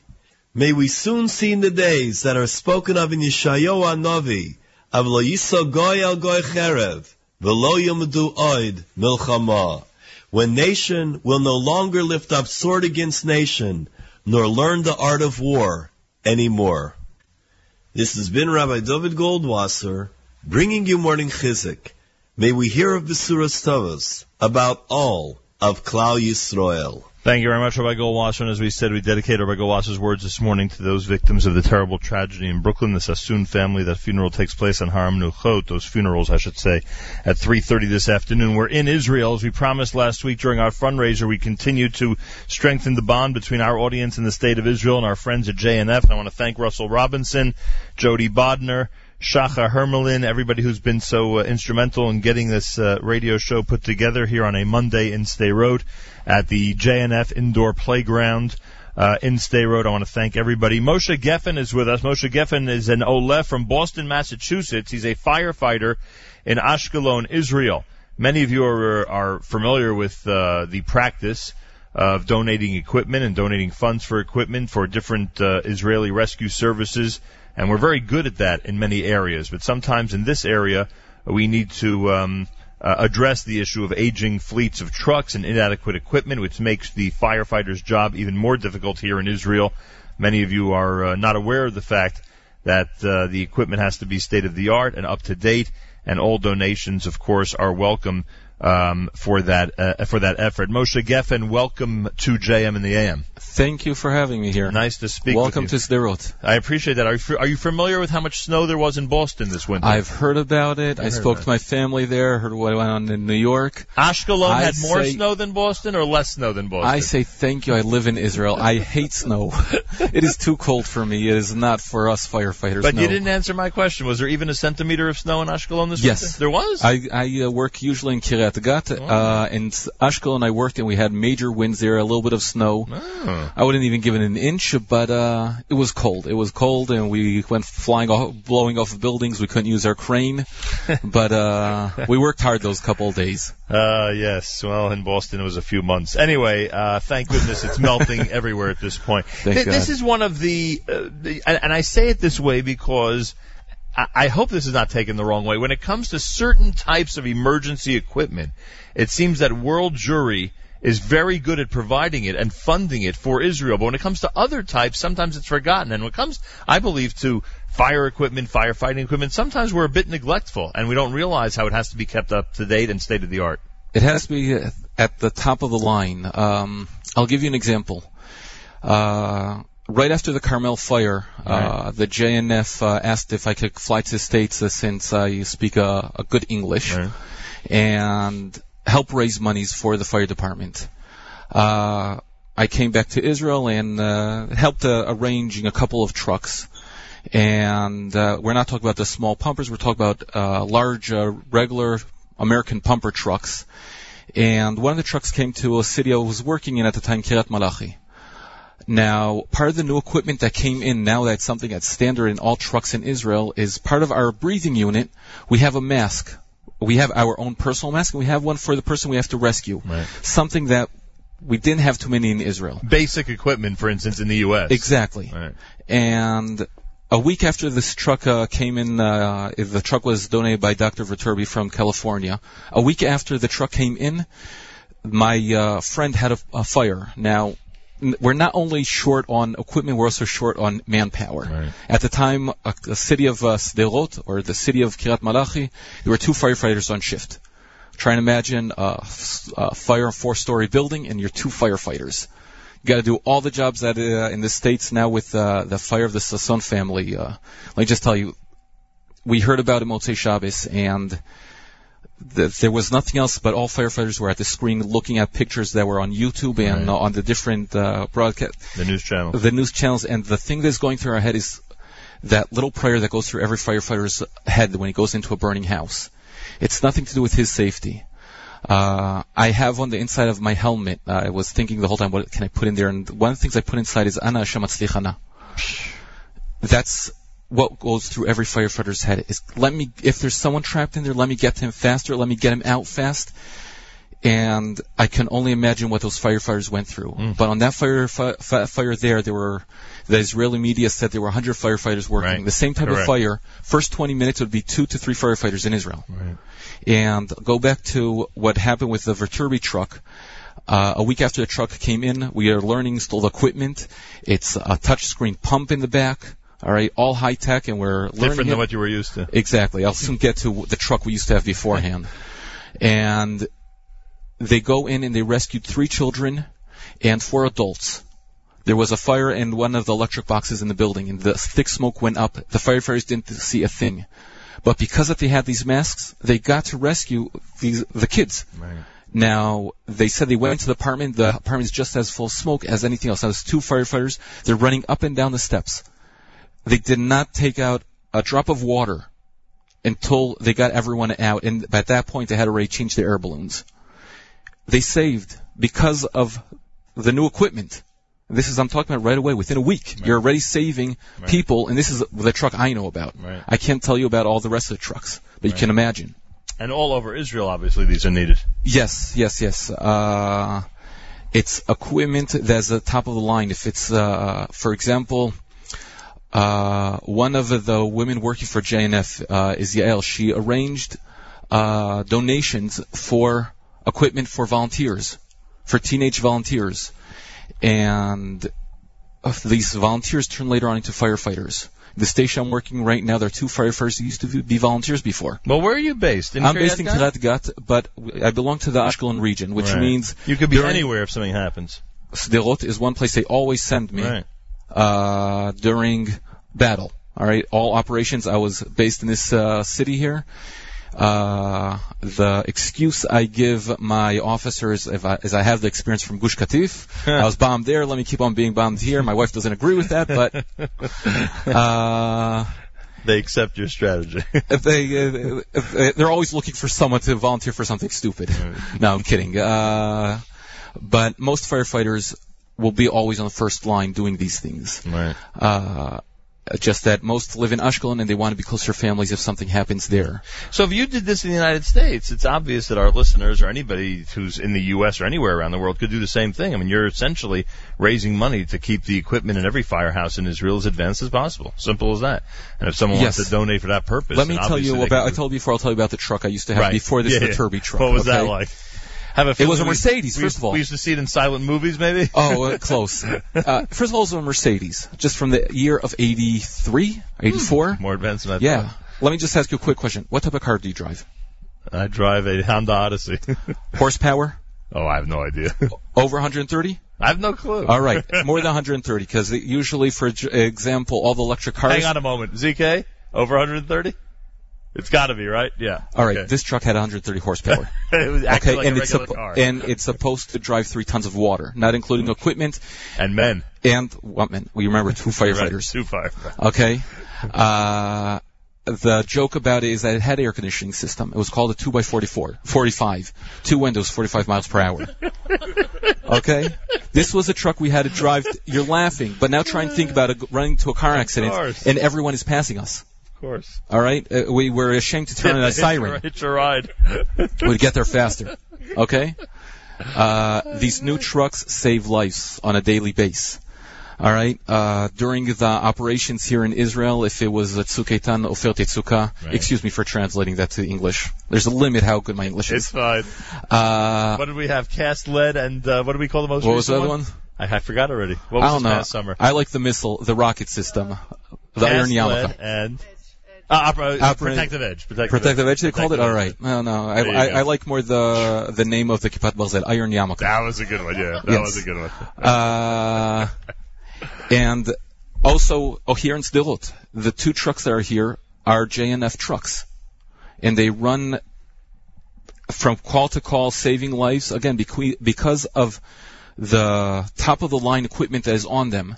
It's like equipment that before they could only dream of. In uh, in a way, uh, one of the times I flew to the States, uh, the first time I flew with Ariel Cutler, and uh, he arranged for me a couple hours in r- the Rescue 2 uh, teams of uh, What's uh, FDNY. Oh, in New York. Yeah, oh, those guys are they're amazing. know what they're doing. amazing.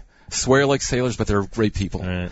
And they, I see the equipment they're using, and I comparing it to what I have now, that's good stuff. But again, not all trucks are that way. Right. All right, we're still some of the, the newer trucks are the are have the new equipment. The older trucks we're still stuck a century behind. All right, when it comes to ladders, every ladder it's they're very expensive, and buildings uh, the prices of uh, apartments in Israel isn't cheap, so everyone builds high. Kiryat Gat, for example, we have five buildings with 14 floors, and we don't have a ladder in the building. All right, which means we all have to keep in shape running up steps. But now this is full gear, and you have to hope the elevator works. You know what one of the problems is with the the PR in this in this area is that Americans or other people around the world never look to Israel as a big firefighting place. You know, whether it's the stone of uh, Jerusalem or whether, you know, whether the way, the way buildings are built here or the impression that, you know, firefighters are in their firehouse and barely ever have to come out, yet they can sleep in their pajamas, that type of thing. That's always been the impression here. And, and you're telling us this is not true at all. no, It's no, exactly no, it's the opposite.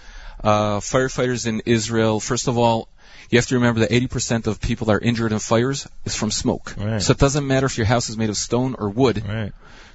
The first respond has to be to smoke. And you gotta save the person's and life. you have to save the person's life. Two weeks ago, I had the, a fire in Kiryat Mal in Kiryat Gat. Same story like with the Viterbi truck. Just that my partner that was with me did not have the mask on his breathing unit. And he did something that some would call stupid, some would call brave. And he took off his mask and gave it to to save the person. the adult that was running down with him the steps. All right, he's back to work, thank God. All right, but on one hand, you have the parents, the person that he saved, giving him big hug and thanking him, and then you have the officers, which are right. What did you do? Right. You risked yourself here. Okay, I was running up and down the steps, and I see that we lost one manpower off the manpower. Remember how many people I told you we are on shift? Mm-hmm. We're three people on shift that night. Okay, so it's also manpower, it's equipment, but we're working our, our best to do better.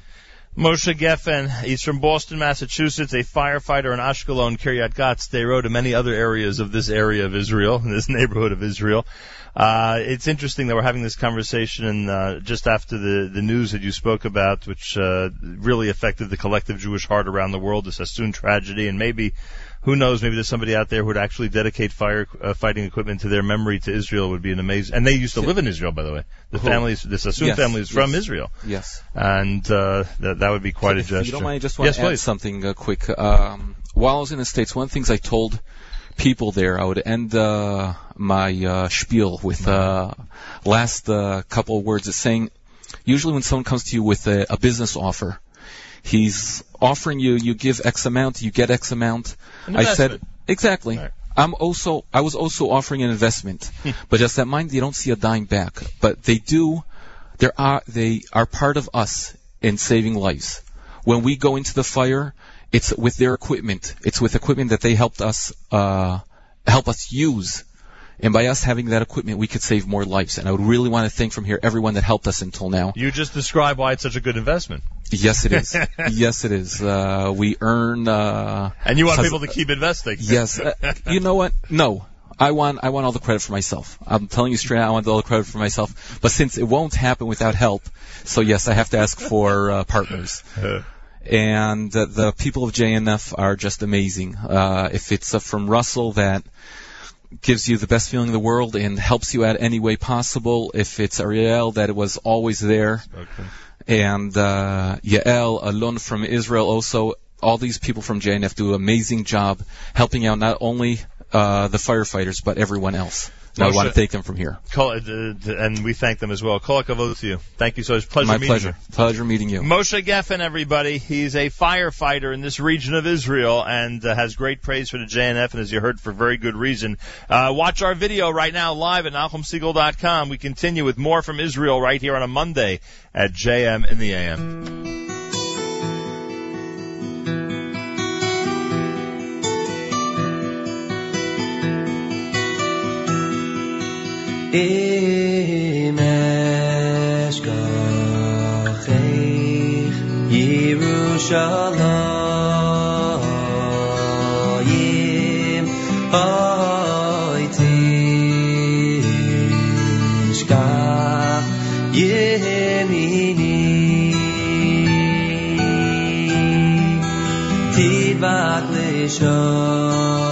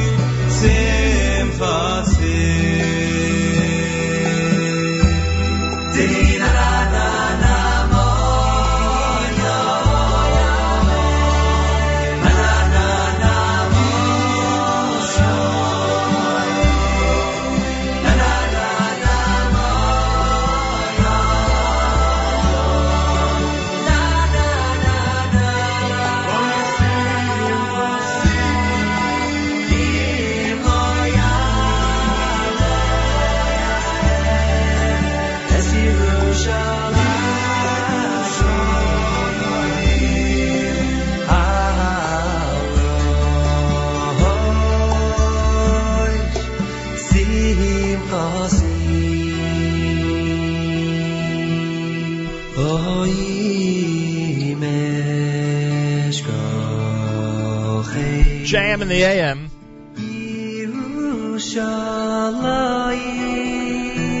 Before 8 o'clock on a Monday morning, and we are live in Sderot at the JNF Indoor Children's Playground, which has uh, shelters attached to it. It's a pretty amazing facility, frankly, built by JNF to uh, help uh, with the situation here in Sderot because they always seem to be, uh, when the rocket's falling, it always seems to be Sderot first, and most often, as we know from past experience here. Um, uh, Yoel Rosby is here. Yoel is uh, liaison for the JNF Ammunition Hill project. Ammunition Hill, of course, is another thing that parents out there could discuss with their children, just like Entebbe. Ammunition Hill uh, was featured prominently in the Six Day War, became the historic site of the battle for the reunification of Jerusalem. JNF, along with the municipality of Jerusalem and the government of Israel, is assisting in the development and renovation of the Ammunition Hill Memorial Site. And there's a lot of stuff going on there. Yoel Rosby, welcome to JM and the AM. Hi, thanks. Great to be here. Let's start, uh, before we talk about the historical aspect, let's keep in mind that a week from now, a lot of people are going to be landing in Israel, a lot of our listeners, to spend Pesach here. What can they do at Ammunition Hill during Cholamoid, then we'll go back a little bit to the history of the area. Right. Well, uh, to talk a little bit upon that is the fact is is Ammunition Hill is after all a memorial site. We talk about the reunification of Jerusalem, the fact that you came to the Mamilla Mall and there was uh, barbed wire over there. You couldn't pass. Imagine going down Broadway and right before Times Square you can't pass. You have to stamp your passport. And we're still talking about that, but we want to keep it relevant. We want to keep it alive. We want to keep kids not just going to another museum. So we have guides going through the trenches talking to the kids and then we fit them with laser tag gear and we say, you know what, you're the Jordanians and you're the IDF side, and I want you guys to come and start working through the trenches. And then they have a great time and they enjoy, but most of all, they open up to listen. We bring them down afterwards. We talk to them. We say, you know how it felt when you were coming around that corner and you were scared you were going to get, you know, shot by the other side. And they're saying, yeah, it was a little scary. Well, so it's a real combination of history and modern day activity. Yeah. And by the way, when you have a large family visiting, who gets to be the Jordanians and who gets to be the Israelis? Just out of Uh. I, I leave that. I leave that to the parents to decide over how there. they- how do they choose up sides? I'd like to know. uh, I'm usually, for some reason, I play. I'm always on the Jordanian side with them. But Really? uh, I, what am I going to do? Imagine that. All right. So now, how do people get information about joining you on Cholamoid? How do they get Uh, so we are on Facebook, Ammunition Hill Memorial Site on Facebook. We also have our website, www.g-h.org.il. But mainly Facebook, Ammunition Hill Memorial Site. Everything is there. It, they'll find it online. They'll find Simple it. as that. All right. Uh, some of the things and projects that are uh, part of the Ammunition Hill Ammunition Hill uh, project: the Wall of Honor, uh, plaques honoring uh, or memorializing people who serve or have served in the military of any country. What does that mean? Ah, that's a very interesting project. It was a vision of Russell Robinson, the CEO of Jewish National Funds. Basically, the story of Ammunition Hill is a story of heroes. It's a story of values. And there's a common denominator all over the world.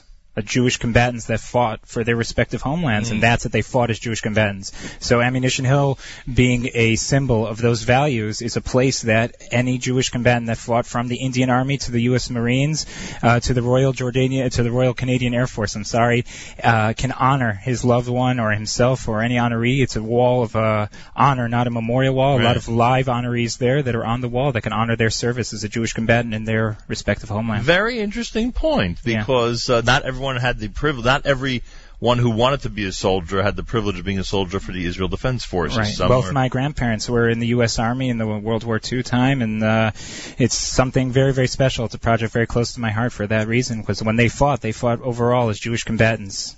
There will be a commemoration memorial hall in addition to that, right? Yes, yes, there will be. Uh, it's opening Jerusalem Day, May 17th. Uh, This year? This year. This year, in a few, uh, a few short weeks. And that Uh, will include the name of every of who? of uh, the 182 IDF soldiers that fell in the reunification of Jerusalem. All you right. know, when David Amelech came to Jerusalem, he had a bigger idea than getting a good iced coffee in Mamilla Mall, having a, a hotel named after him. You know what I mean? And, uh, and one for his son. and one for his, and what we're trying to do is uh, is show everyone that comes to Jerusalem. It's a short light rail drive or a five minute drive from the old city. You should see what it means to be there, what it means to walk through, and not just see Gap and Aroma, but rather that you see how we got here 47 short years ago and how there's no barbed wire anymore. And the Jordanian bunker. What's that all about? Ah, the Jordanian bunker. It is a phenomenal story. It's unbelievable. Against all odds, we still study it in commander school. I'm an IDF reservist. We still study that exact battle till today. We don't understand it. Uh, there was a Hakadosh Baruch Hu really had a hand there. That's all I can say. But the fact is, is that uh, it's in the movie. You're going to come to ammunition. You're going to hear it. But it's an unbelievable story of how two two soldiers that didn't speak a word of anything but Hebrew got in and got through the over 16 Jordanians that were uh, barricaded in that bunker. Unbelievable. It's in the movie. You're gonna come. You're gonna see it, and it's a great time. I really invite everyone. Ammunition Hill, the I guess we can call it the centerpiece of the battle for Jerusalem. It right? is. It is. and uh, it is uh, cont- and it continues to uh, be a project that con- it sounds like it continues to expand. You're adding more both on the fun side and the historical side, Right. Right. uh, for people to enjoy and for people to learn about. And it's uh, all, of course, with JNF and um, information about spending part of your Chol Hamoed Pesach at Ammunition Hill and some of their fun activities. You can go to their Facebook page. You can go to the Facebook page, Ammunition Hill. You can search for it. and you'll find there all the activities that will be uh, offered during uh, this coming Chol Hamoed, just a couple of weeks from now. I thank you very much for being here Yeah. today. Thank you very much. Thank you, and uh, Chag Kasher v'Sameach. Yoel Rosby. He'll be seeing everybody, all of our American friends at Ammunition Hill this Chol Hamoed. It's Looking America's one and only Jewish Moments in the Morning radio program, heard on listeners sponsored WFMU East Orange, WMFU Mount Hope, Rockland County at 91.9 on the FM dial, around the world on the web. It's jmnam.org, normally broadcasting from the Sonia and Robert Gold studios in Jersey City, New Jersey. Today we're in Sderot at the indoor children's playground, which has um, shelters attached to it uh, for the children and adults who might be here during a uh, a rocket attack. We know, of course, uh, this past summer when we were here, there were many of those. Thank God it's been relatively quiet recently, Baruch Hashem. So everybody out there hopefully is uh, paying careful attention this morning and learning about some of the projects that the JNF is involved with, including this one where we sit today. Uh, also wanted to thank some of the people responsible for today's broadcast. A big thank you to uh, Jody Bodner and Shachar Hermelin, uh, Russell Robinson, the CEO of JNF, to our very own Danny Goldberg for keeping track of things over the last couple of weeks, and of course today as well. A big shout out to Josh Melman and our friends at Travel Cell, who I am told are responsible for us uh, being able to uh, uh, finally broadcast uh, today and to make the connection that we needed in order to speak to you today from Sderot. So a big thank you to um, uh, to Josh and everybody at Travel Cell. You can uh, go to Travel Cell's website to check out what you need and uh, and get what you need for the upcoming uh, a trip to Israel that you might have scheduled uh, for Pesach. I want to thank everybody at the Inbal Hotel, our home base in Jerusalem whenever we come here to Israel. A big thank you to Stan in our studio, to ZK and PC Guy who are on the spot with us here. PC Guy is available to you at thepcguy.co.il, thepcguy.co.il. And a reminder that the Israel show with Meir Weingarten, including all of the election coverage and explaining how the polls got it wrong and all that other stuff is coming up with Meir starting at 9 o'clock this morning right after JM and the AM. Tune into the Israel Show live on jmandam.org and where you can see the video right now in NachumSegal.com. Simple as that. Yedidya Harush is with us. Yedidya is the JNF Chalutza liaison, located in northwest Negev on Israel's borders with Egypt and Gaza. Chalutza was founded in 2005 by a group of families evacuated by the Gush Katif communities of Atzmona and Netzarim during the disengagement from Gaza. Yedidya Harush, welcome to JM and the AM. Thank you so much. A pleasure. Shalom. What was it? I, I assume you were you part of that group that was thrown out of Gush Katif? Correct. And you were living in what city then? Um, the community of Atzmona. In Atzmona. What was it like the last few days there? Uh, good question. It wasn't. It wasn't so easy. It wasn't good. Um, it felt like uh, we're being in a dream, and uh, not reality. And especially after having to leave uh, after so many years, our community and our home, um especially in such a place where we were fighting against the terror all these years, it wasn't so easy. How old were you then, if I may ask? Um, it was my 17th birthday. Huh. It's it What a way to day- celebrate, huh? Yeah, yeah. Now, at that time, I would guess that every family that was thrown out of Gush Katif had to make a decision if they were either going to, I don't know, uh, uh, you know, be sad and depressed, or try to, you know, build things in a different area of Israel. Obviously, we know what your decision was because it sounds like immediately you and others like you went ahead and decided to build another area of Israel. So right after the disengagement, we say after we got out of those gates of Gush Katif, the people had the decision to make, like you mentioned, and uh, some took the negative side. Some cho- chose not to be part of uh, this country, and uh, some chose to go to hotels and cry for five or six months, and uh, we chose to see ourselves uh, moving and uh, building as soon as possible. And uh, like they say in JNF, we decided to turn the page. And in what area of Israel? Describe to our listeners. ex- I know it's near Gaza, near Egypt, but where, where is it It's the triangle border near Egypt and Gaza. If you look down on the map of Israel, right below the Gaza Strip, where the Egyptian and the Gaza border meet, and the Israeli border. So, so you're how many how many miles or kilometers from Gaza? From Gaza, I would say we are uh, about uh, three miles. From Egypt, we're less than a mile. And how large is the com- less than a quarter of a mile. and how large is the community now? We started off with 30 families uh, back in 2005, and uh, the government uh, didn't give us much hope. we had uh, two preconditions with the government. One was uh, that uh, it would would not be just a refugee camp for people from Gush Katif. We had a vision when we went there. It wasn't just building Israel; it was building an area. And the second uh, was that it's not going to be an isolated community in Israel. And uh, we started off with 30 families. Today we're 250 families in three different communities, uh, mostly not from uh, Gush Katif. And uh, that's our idea. We're the fastest growing area in the Negev today. What are the three communities called? Naveh, with 100 families, half of them live in permanent houses already. Wow. And Bnei Netzarim, another 100 families with uh, 50 families who moved into permanent houses. And Bnei Netzarim and Shlomit, which is the newest community with 50 families that just broke ground three years ago. Shlomit's going to be the biggest town of the area. How large can it get? Um, we're hoping that in 10 years we'll be 30,000 people. It's pretty amazing. It's amazing. With with how many families now? We're 250. 250. 2,000 people. We have large families. And you think it can Thank get God. to 30,000 people? We we are sure we will get because if we got from 30 to 250 in less than five years of uh, being in uh, permanent houses, because as you know, to build a whole new community from the ground up takes a lot more than uh, just a few days. Right. Took us a few years. Uh, so we believe because we have a vision, and we're not alone. By by saying we're not alone, I mean that we have JNF on our side, and uh, How have they been yeah. helpful? um, well, they've been involved with us since day one, helping us develop the ground, and then helping us build the synagogue, and then helping us uh, build the parks and kindergartens and the schools. And our flagship project on the moment is uh, building a new, brand new medical center that will give services to the area. You have to understand, if you want to get a family from Ra'anana to move down to the Negev, and you bring the mom and she gets to the community and she looks around and she sees that there is a, a, an education system for her kids and health uh, service for uh, for the family. And beautiful park she knows this place as a future. That's what it is.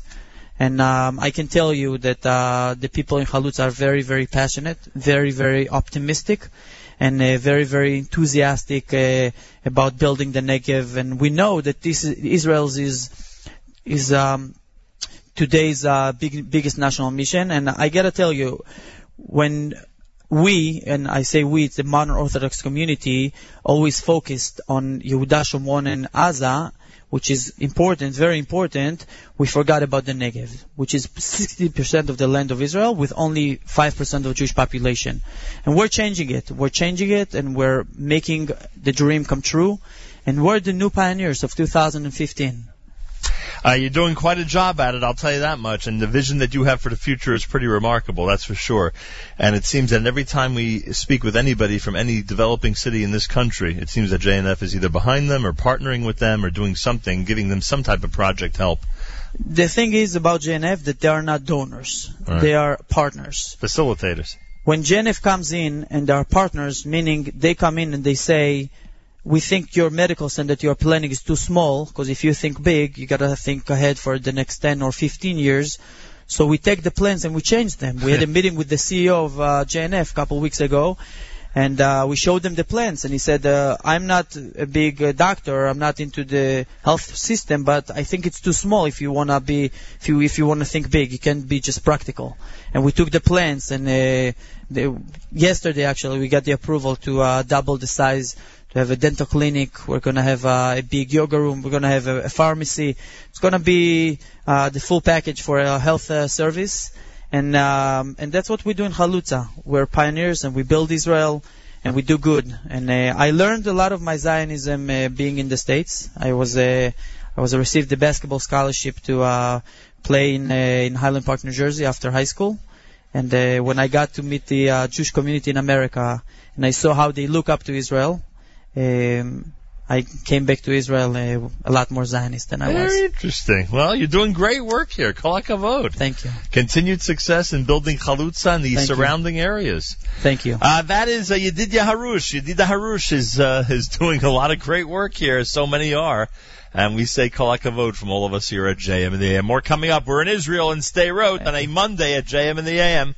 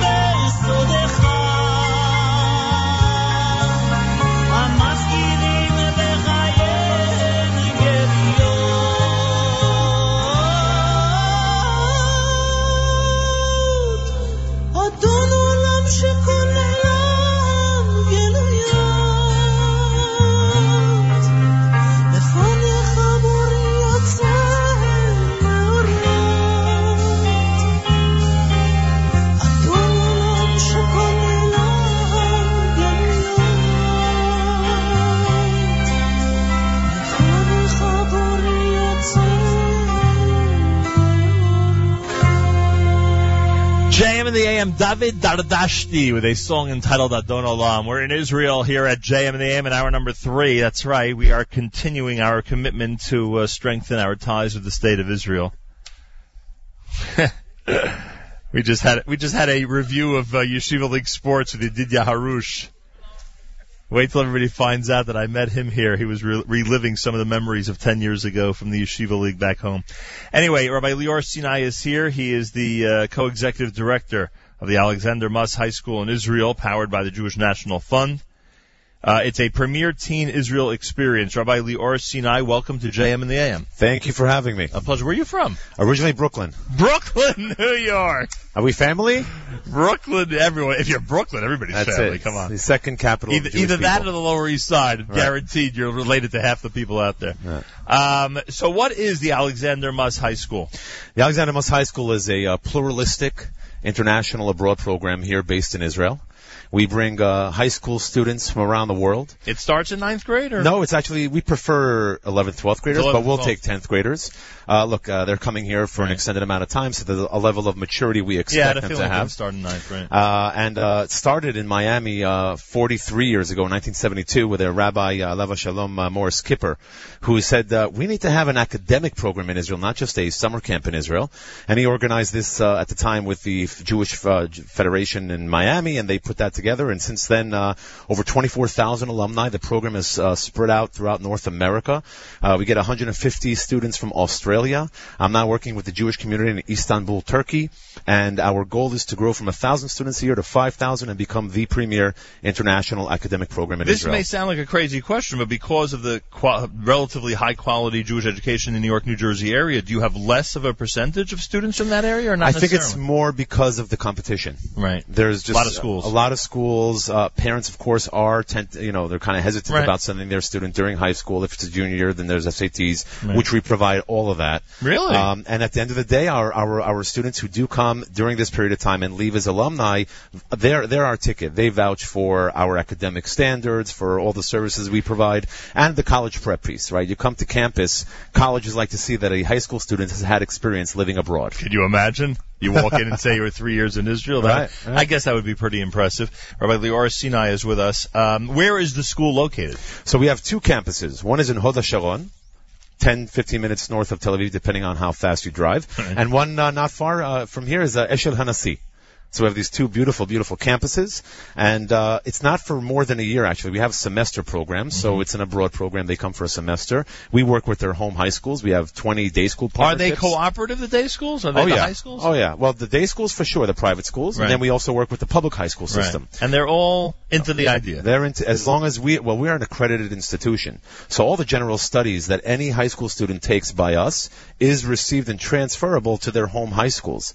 So as, so we we teach the same curriculum and textbooks that they have whether they're from Oregon, Mississippi, Florida, uh, and so on. Are they necessarily doing it in Hebrew, or can they get a lot of help and, and have English courses No, it's here? a great question. The courses are taught in English. We're known as an American uh, high school in Israel.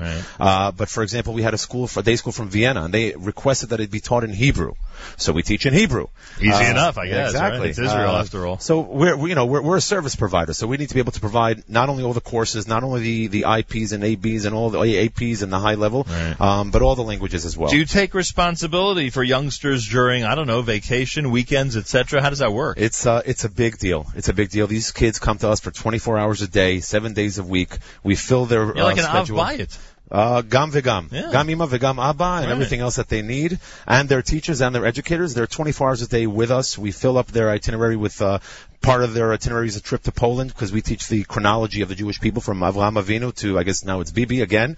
Uh, All the way so, from Avram uh, to Bibi. That's right. And Poland is part of that chronology of our history and what happened in Poland and the same thing goes with, uh, the whole country. Israel as the classroom. Very interesting. So they get, uh, I guess, a lot of field trips and a lot of experiential education. Just imagine taking primary sources to where things actually happened. There's Right. no better teaching than that. So you walk around with a Tanakh. And, Gam v'gam. and Like, like. Ben Gurion. Exactly. Rabbi Lior Sinai, co-executive director of the uh, Alexander Muss High School in Israel. How do our listeners get information about this project, about this program? Great question. So, uh, uh, we are at amhsi.org. A-M. A-M-H-S, like Sinai, I, dot org. Okay. Uh, and we are a program of the JNF dot org, JNF USA. We have staff around the country, directors of admissions covering the entire country. So they are always ready and happy to answer phone calls, to come and visit, to organize prospective parents meetings. We have a whole marketing team and campaign in place.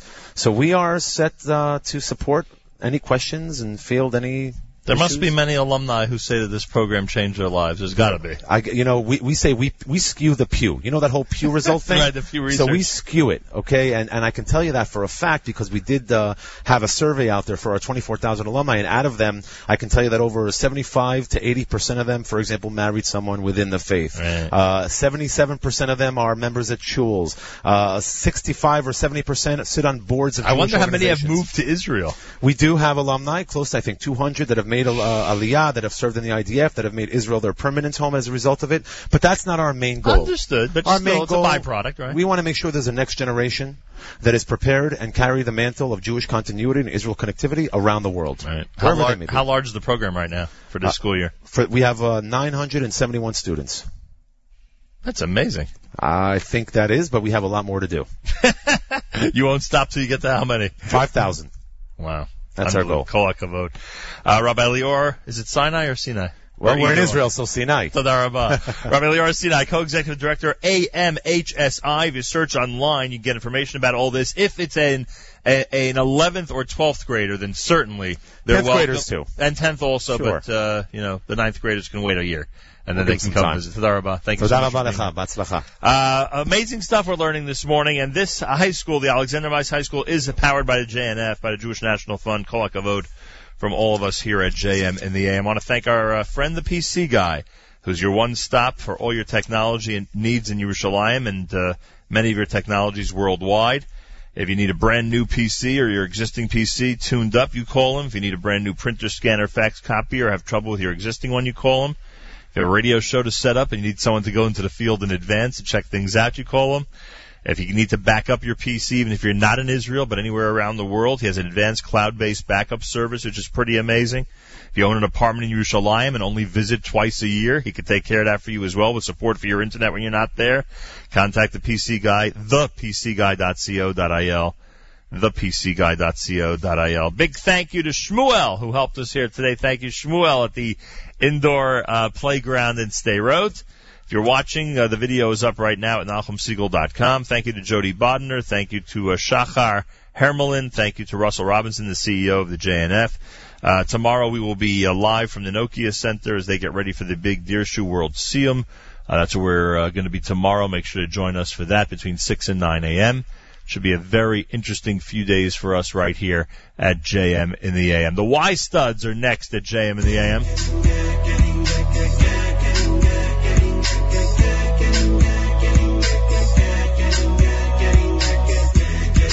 אלפיים שנה אני נודד מחפש את הארץ, אני אוהב כל יום מחדש הלב נשבר כל יום מחדש אולי מחר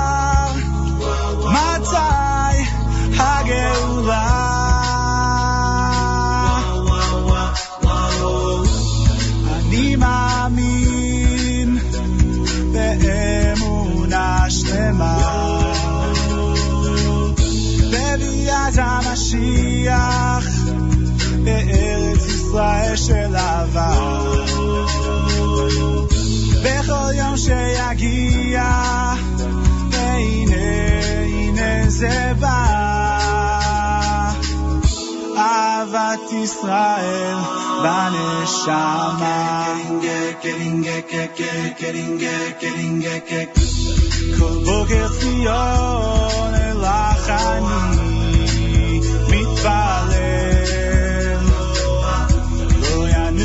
shine. Show me.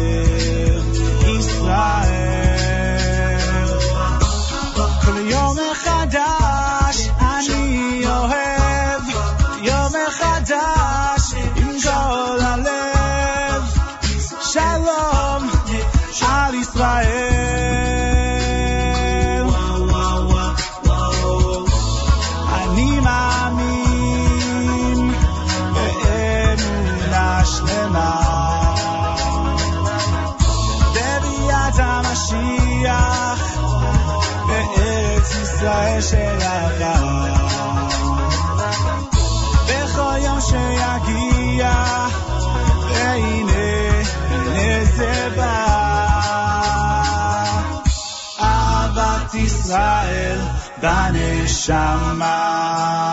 בנשמה, בנשמה, בנשמה, בנשמה, בנשמה, בנשמה.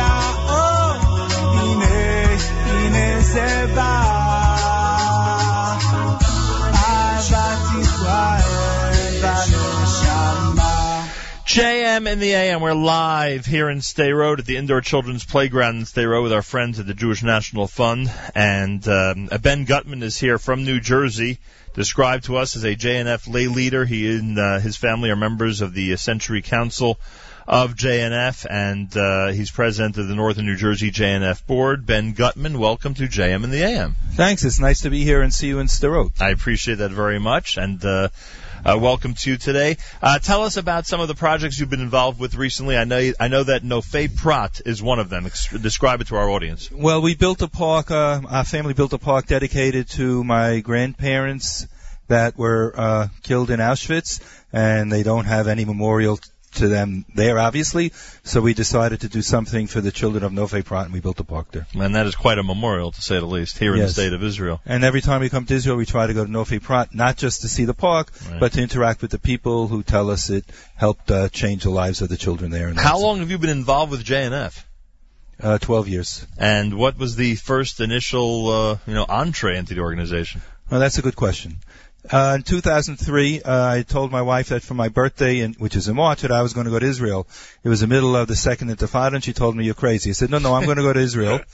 And I'm going to find a tour that's going, and everybody else but JNF canceled their trips to Israel, and JNF decided we don't care how many people are going, we're going, and I went with them and was very impressed by all the work that they're doing here, and became more and more involved over time. Very nice. The first impressive thing was that they didn't cancel the trip, as you Yeah, indicated. Uh, ben Gutman is here. The uh, uh, the Biblical Garden. Where is it, and uh, what purpose does it serve? Okay, we're building the biblical garden in an organization called LOTEM, which uh, makes na- nature accessible to those people with special needs, all kinds of special needs. It's in or near Yokneam. Uh, the farm is called Emek HaShalom, and um, that park will help children with special needs get out in nature. There's going to be a part about the uh, creation story, the seven days of creation, so people that might not otherwise understand all those things will have an ability now now, now to appreciate. What do you suggest when you go back to New Jersey to friends and family about what they should come and see in Israel, and specifically about the JNF projects? Well, first of all, I tell them if they're involved with JNF, they really can't understand what JNF is doing until they come and see. But we have another problem, is just trying to get people to come to Israel. So for my 60th birthday, when we dedicated the park in Nofei Prat, uh, we brought 50 friends and relatives with us to see what's going on in Israel. That's the way to do it, huh? Yeah. One way to increase tourism. Increase tourism and hopefully increase Zionism. No question about that. Um, how's the northern New Jersey area in general doing when it comes to Israel and the JNF? You're head of the board. What, what, what kind of feeling do you get from the later leadership there? Well, I think we're doing very well, but you know, northern New Jersey is very diverse. We have a big Orthodox community in Teaneck, Englewood, and Fairlawn, which we're trying to attract. Uh, we have conservative synagogues all over and reform, and we're trying to reach out to all of them, and we're making progress. But there's a lot of competition for people's philanthropy dollars. No question about it. But we, we would think Israel would have a leg up, hopefully.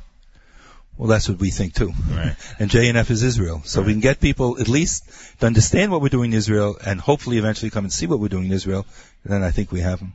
Uh, I, it's a pleasure meeting you. Thank you so much for joining us today. Thank, thank you. It's nice to be here. I appreciate that. Ben Gutman, who has, uh, along with his wife Susan and children, are visiting Israel, and they are part of the uh, uh, Century Council of the JNF, and they have a um, uh, they have uh, quite a recommendation to everybody, and that's come see what these projects are all about, and how much uh, and how amazing some of the things that are going on in Israel actually are. More coming up. This is JM in the AM.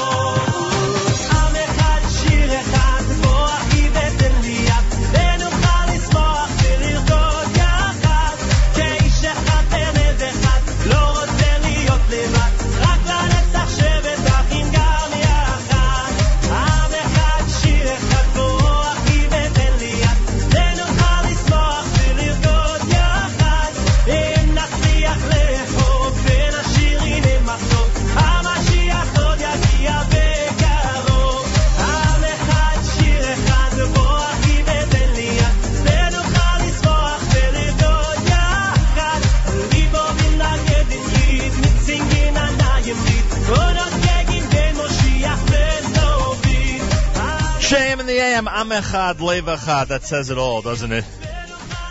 Monday morning at JM in the AM. A big thank you to those who got us to our amazing Total Friday and Fundraising Marathon 2015. Dedicating uh, our visit to Israel uh, this time around, of course, to the Sassoon family who uh, had such a terrible tragedy, as we've all heard, and uh, a tragedy that affected the collective Jewish heart in a very painful way over Shabbat. And that funeral takes place, all the funerals, I should say, takes place at 3:30 this afternoon in Yerushalayim. Our thoughts with the friends and relatives, of course, and uh, everybody feeling at least uh, a bit, if not more, um, of um, of a kinship to this Sassoon family after what happened.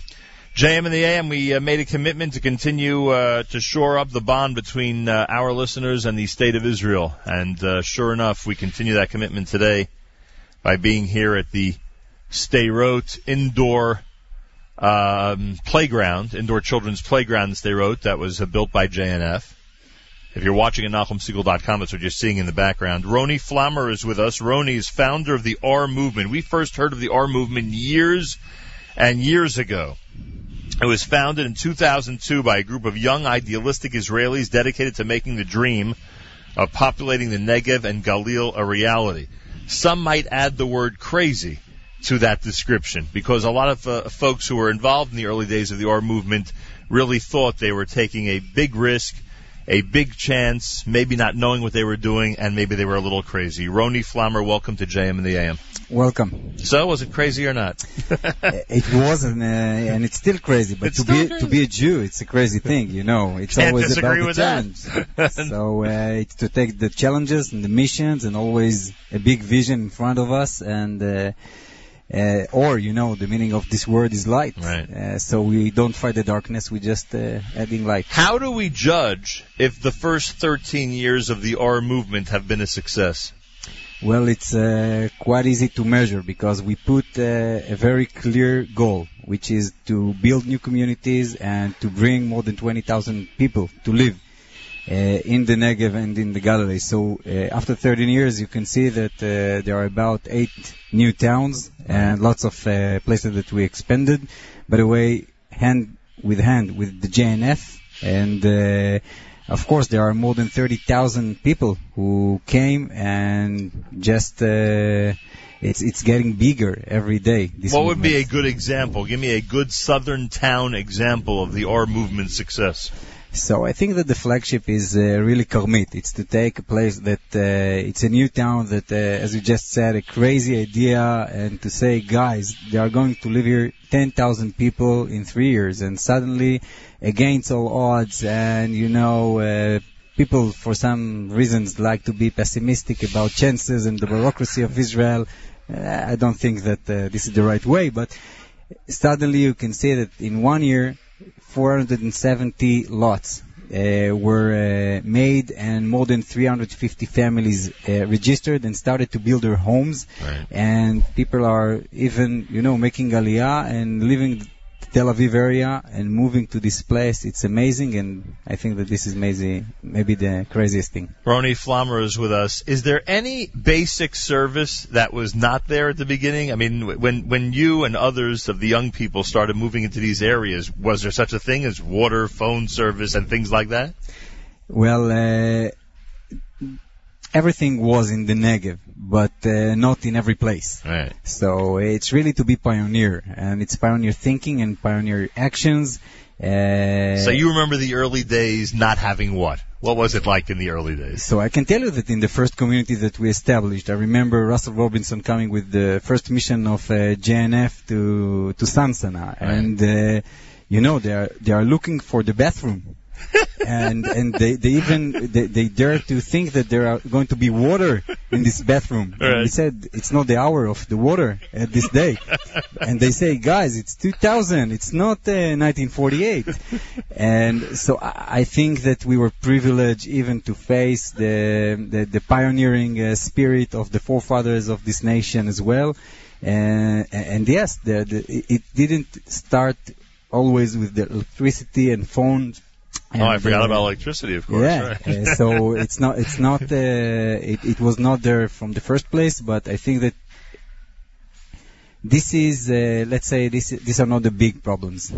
The real challenge is the spirit always, and to make sure that uh, there is a movement of young activists in Israel that still want to build this country. And, and the Are there the day- still?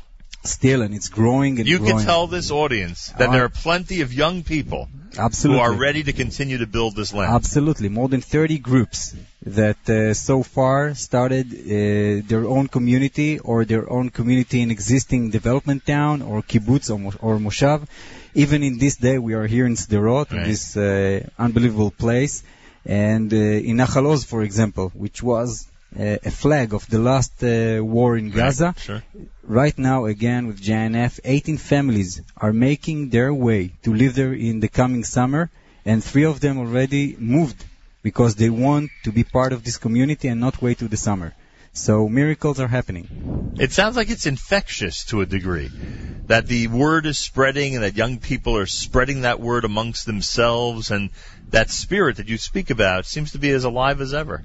Just pretty amazing. Absolutely. We just need the courage and uh, this leap of faith uh, Right. of saying it and and call to people and say, guys, there are still missions, and we found more and more. We let's say that the demand is more than the supply. Right. We need we need today to invent uh, new products. Let's call it Zionist products.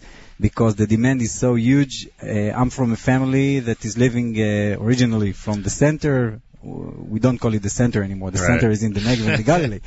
But, But what, but, but what do parents and grandparents say to people like you, especially when they left that pioneering spirit behind and, you know, built themselves nice homes with indoor plumbing in the center of Israel? Yeah. What do they say to people like you when you make these decisions? so I, I can tell you that uh, my grandparents uh, at the beginning they didn't understand what we are doing. They said we did it when we established Right. this Why country. do it now? Right. And and and you should make money and you should uh, Relax. take care of yourself. yeah, you were in you were a fighter in, uh, in in in the army, so do something with your life. You are just throwing everything.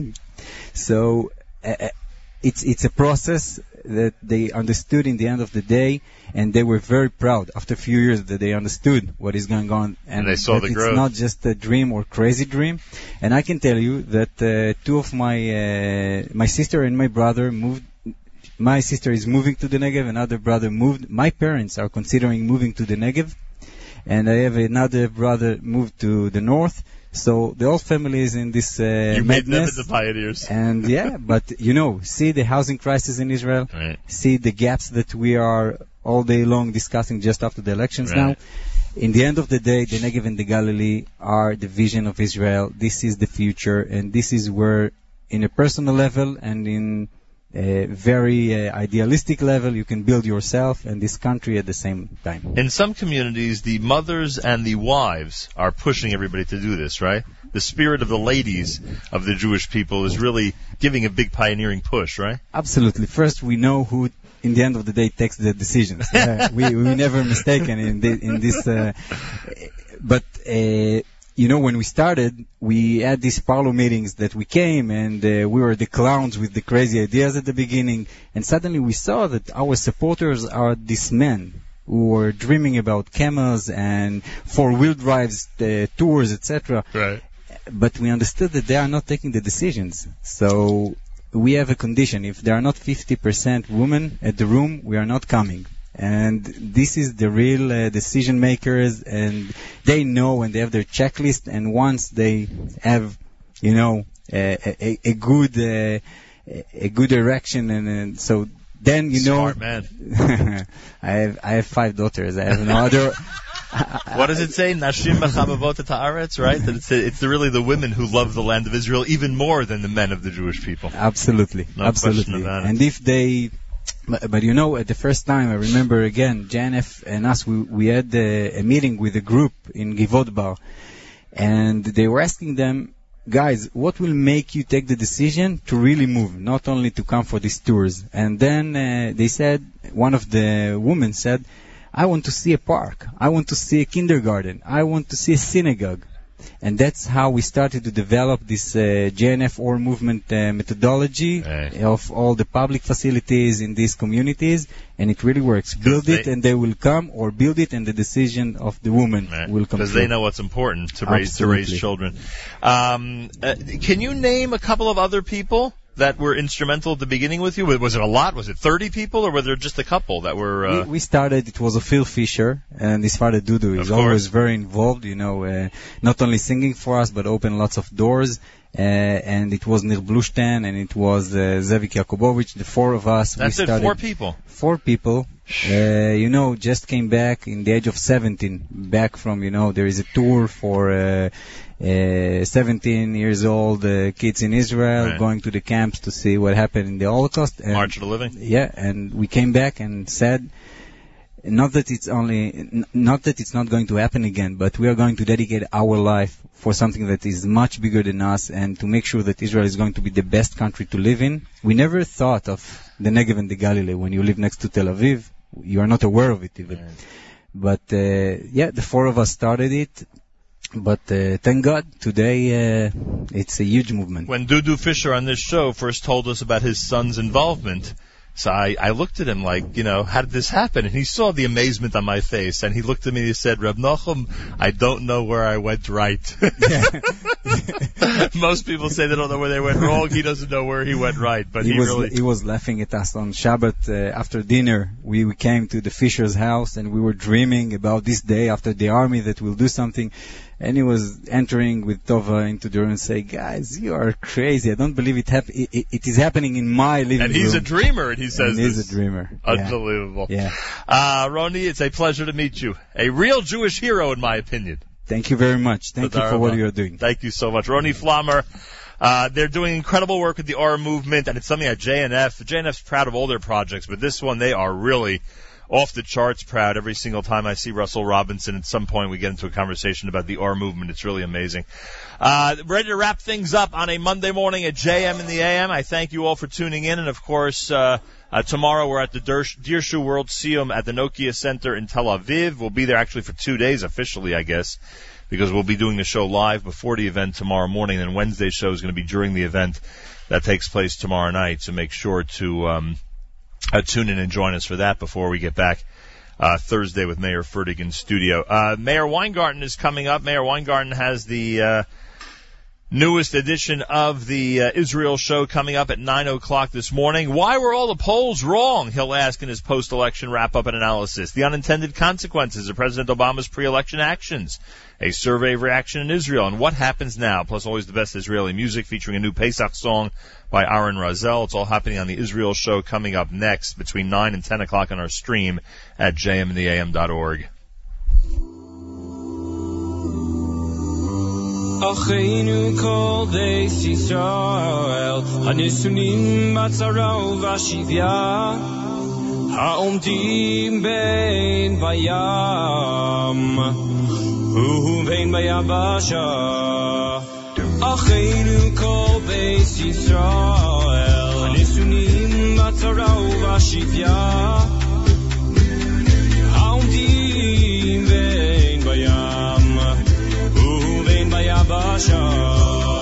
Hammakom yer achei malei Yotzi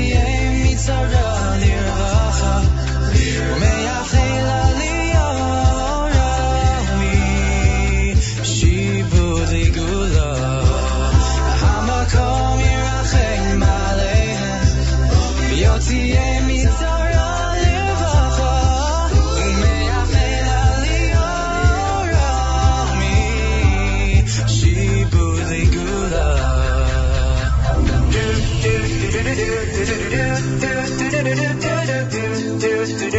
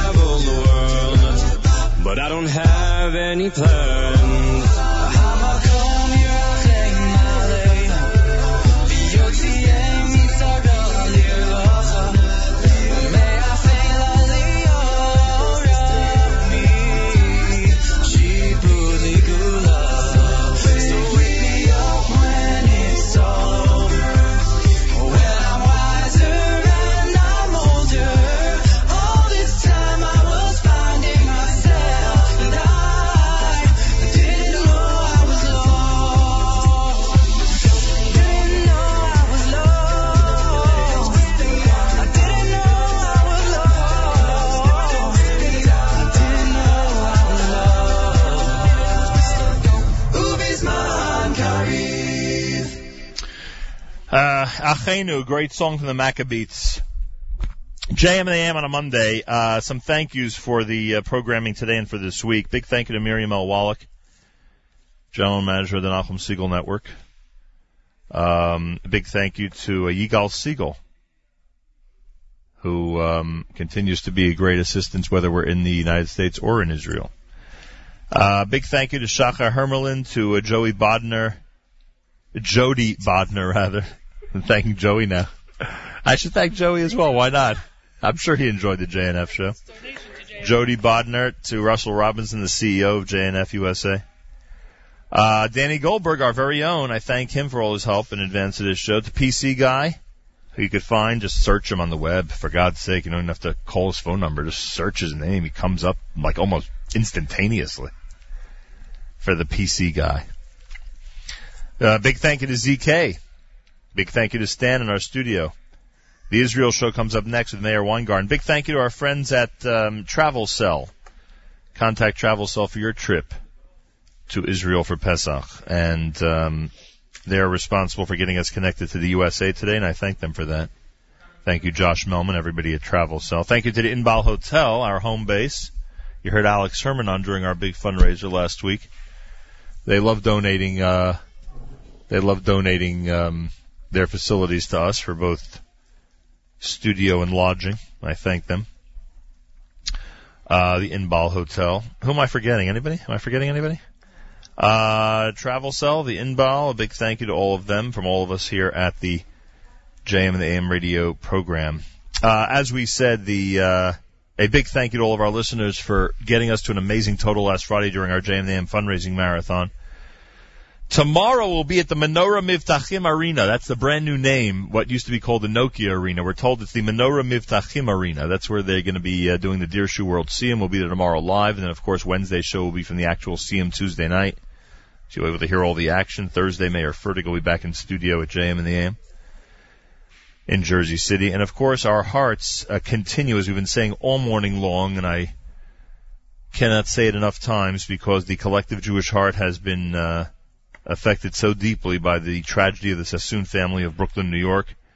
Uh, they they lived in Israel before they lived in Brooklyn, and the funerals, the burials of the uh, seven members of the family are going to be taking place at 3:30 this afternoon, just about a half hour from now, at Har Menuchot in Yerushalayim. Our thoughts and prayers with friends and relatives of the Sassoon family of this horrific tragedy, which has affected really the Jewish world uh, collectively, not just people in Brooklyn or their uh, immediate family and friends, but everybody was affected uh, by this terrible tragedy on Shabbos. Um, and that's that. We will uh, continue tomorrow from uh, Tel Aviv, as we said, with the Dirshu World Siyum. And uh, that'll be Tuesday and Wednesdays, JM and AM. Miriam L. Wallach, thank you very, very much. Thank you. We continue to meet incredible people every time we come here. This was a this was an unbelievable list of people today. Yeah. We met real Jewish heroes here today and subjects of some very interesting Yeshiva League uh, news from the past as well. We really covered the gamut. I can tell you that much. That's for sure. And then there were heroes. That's right. correct. Okay. Right. Yeah, and we and we had people who were at Entebbe. Exactly. We had Yeshiva League people. Oh right, and the we- Entebbe guy. Right. Acheinu Israel and Achli Machem, our brothers and sisters in Israel. We are with you. It's your favorite, America's one and only Jewish Moments in the Morning radio program. Heard and listeners sponsored WFMU East Orange, WMFU Mount Hope. Rockland County at 91.9 on the FM dial, around the world on the web, jmtheam.org. And that will close out our broadcast from the children's indoor children's playground in Sderot. Thank you, Jewish National Fund. Tomorrow, from the Menorah Mivtachim Arena in Tel Aviv for the Dirshu World Siyum, a world event that is probably going to have over 100,000 people participate in all different locations. Will be the main one tomorrow in Tel Aviv. Uh, Meir Weingarten is next with the Israel Show and a lot of post-election analysis. Stay with us on the stream all day long at jmnam.org till tomorrow from uh, the uh, Menorah Mivtachim Arena in uh, Tel Aviv. It's Nachum Segal reminding you, remember the past, live the present, and trust the future.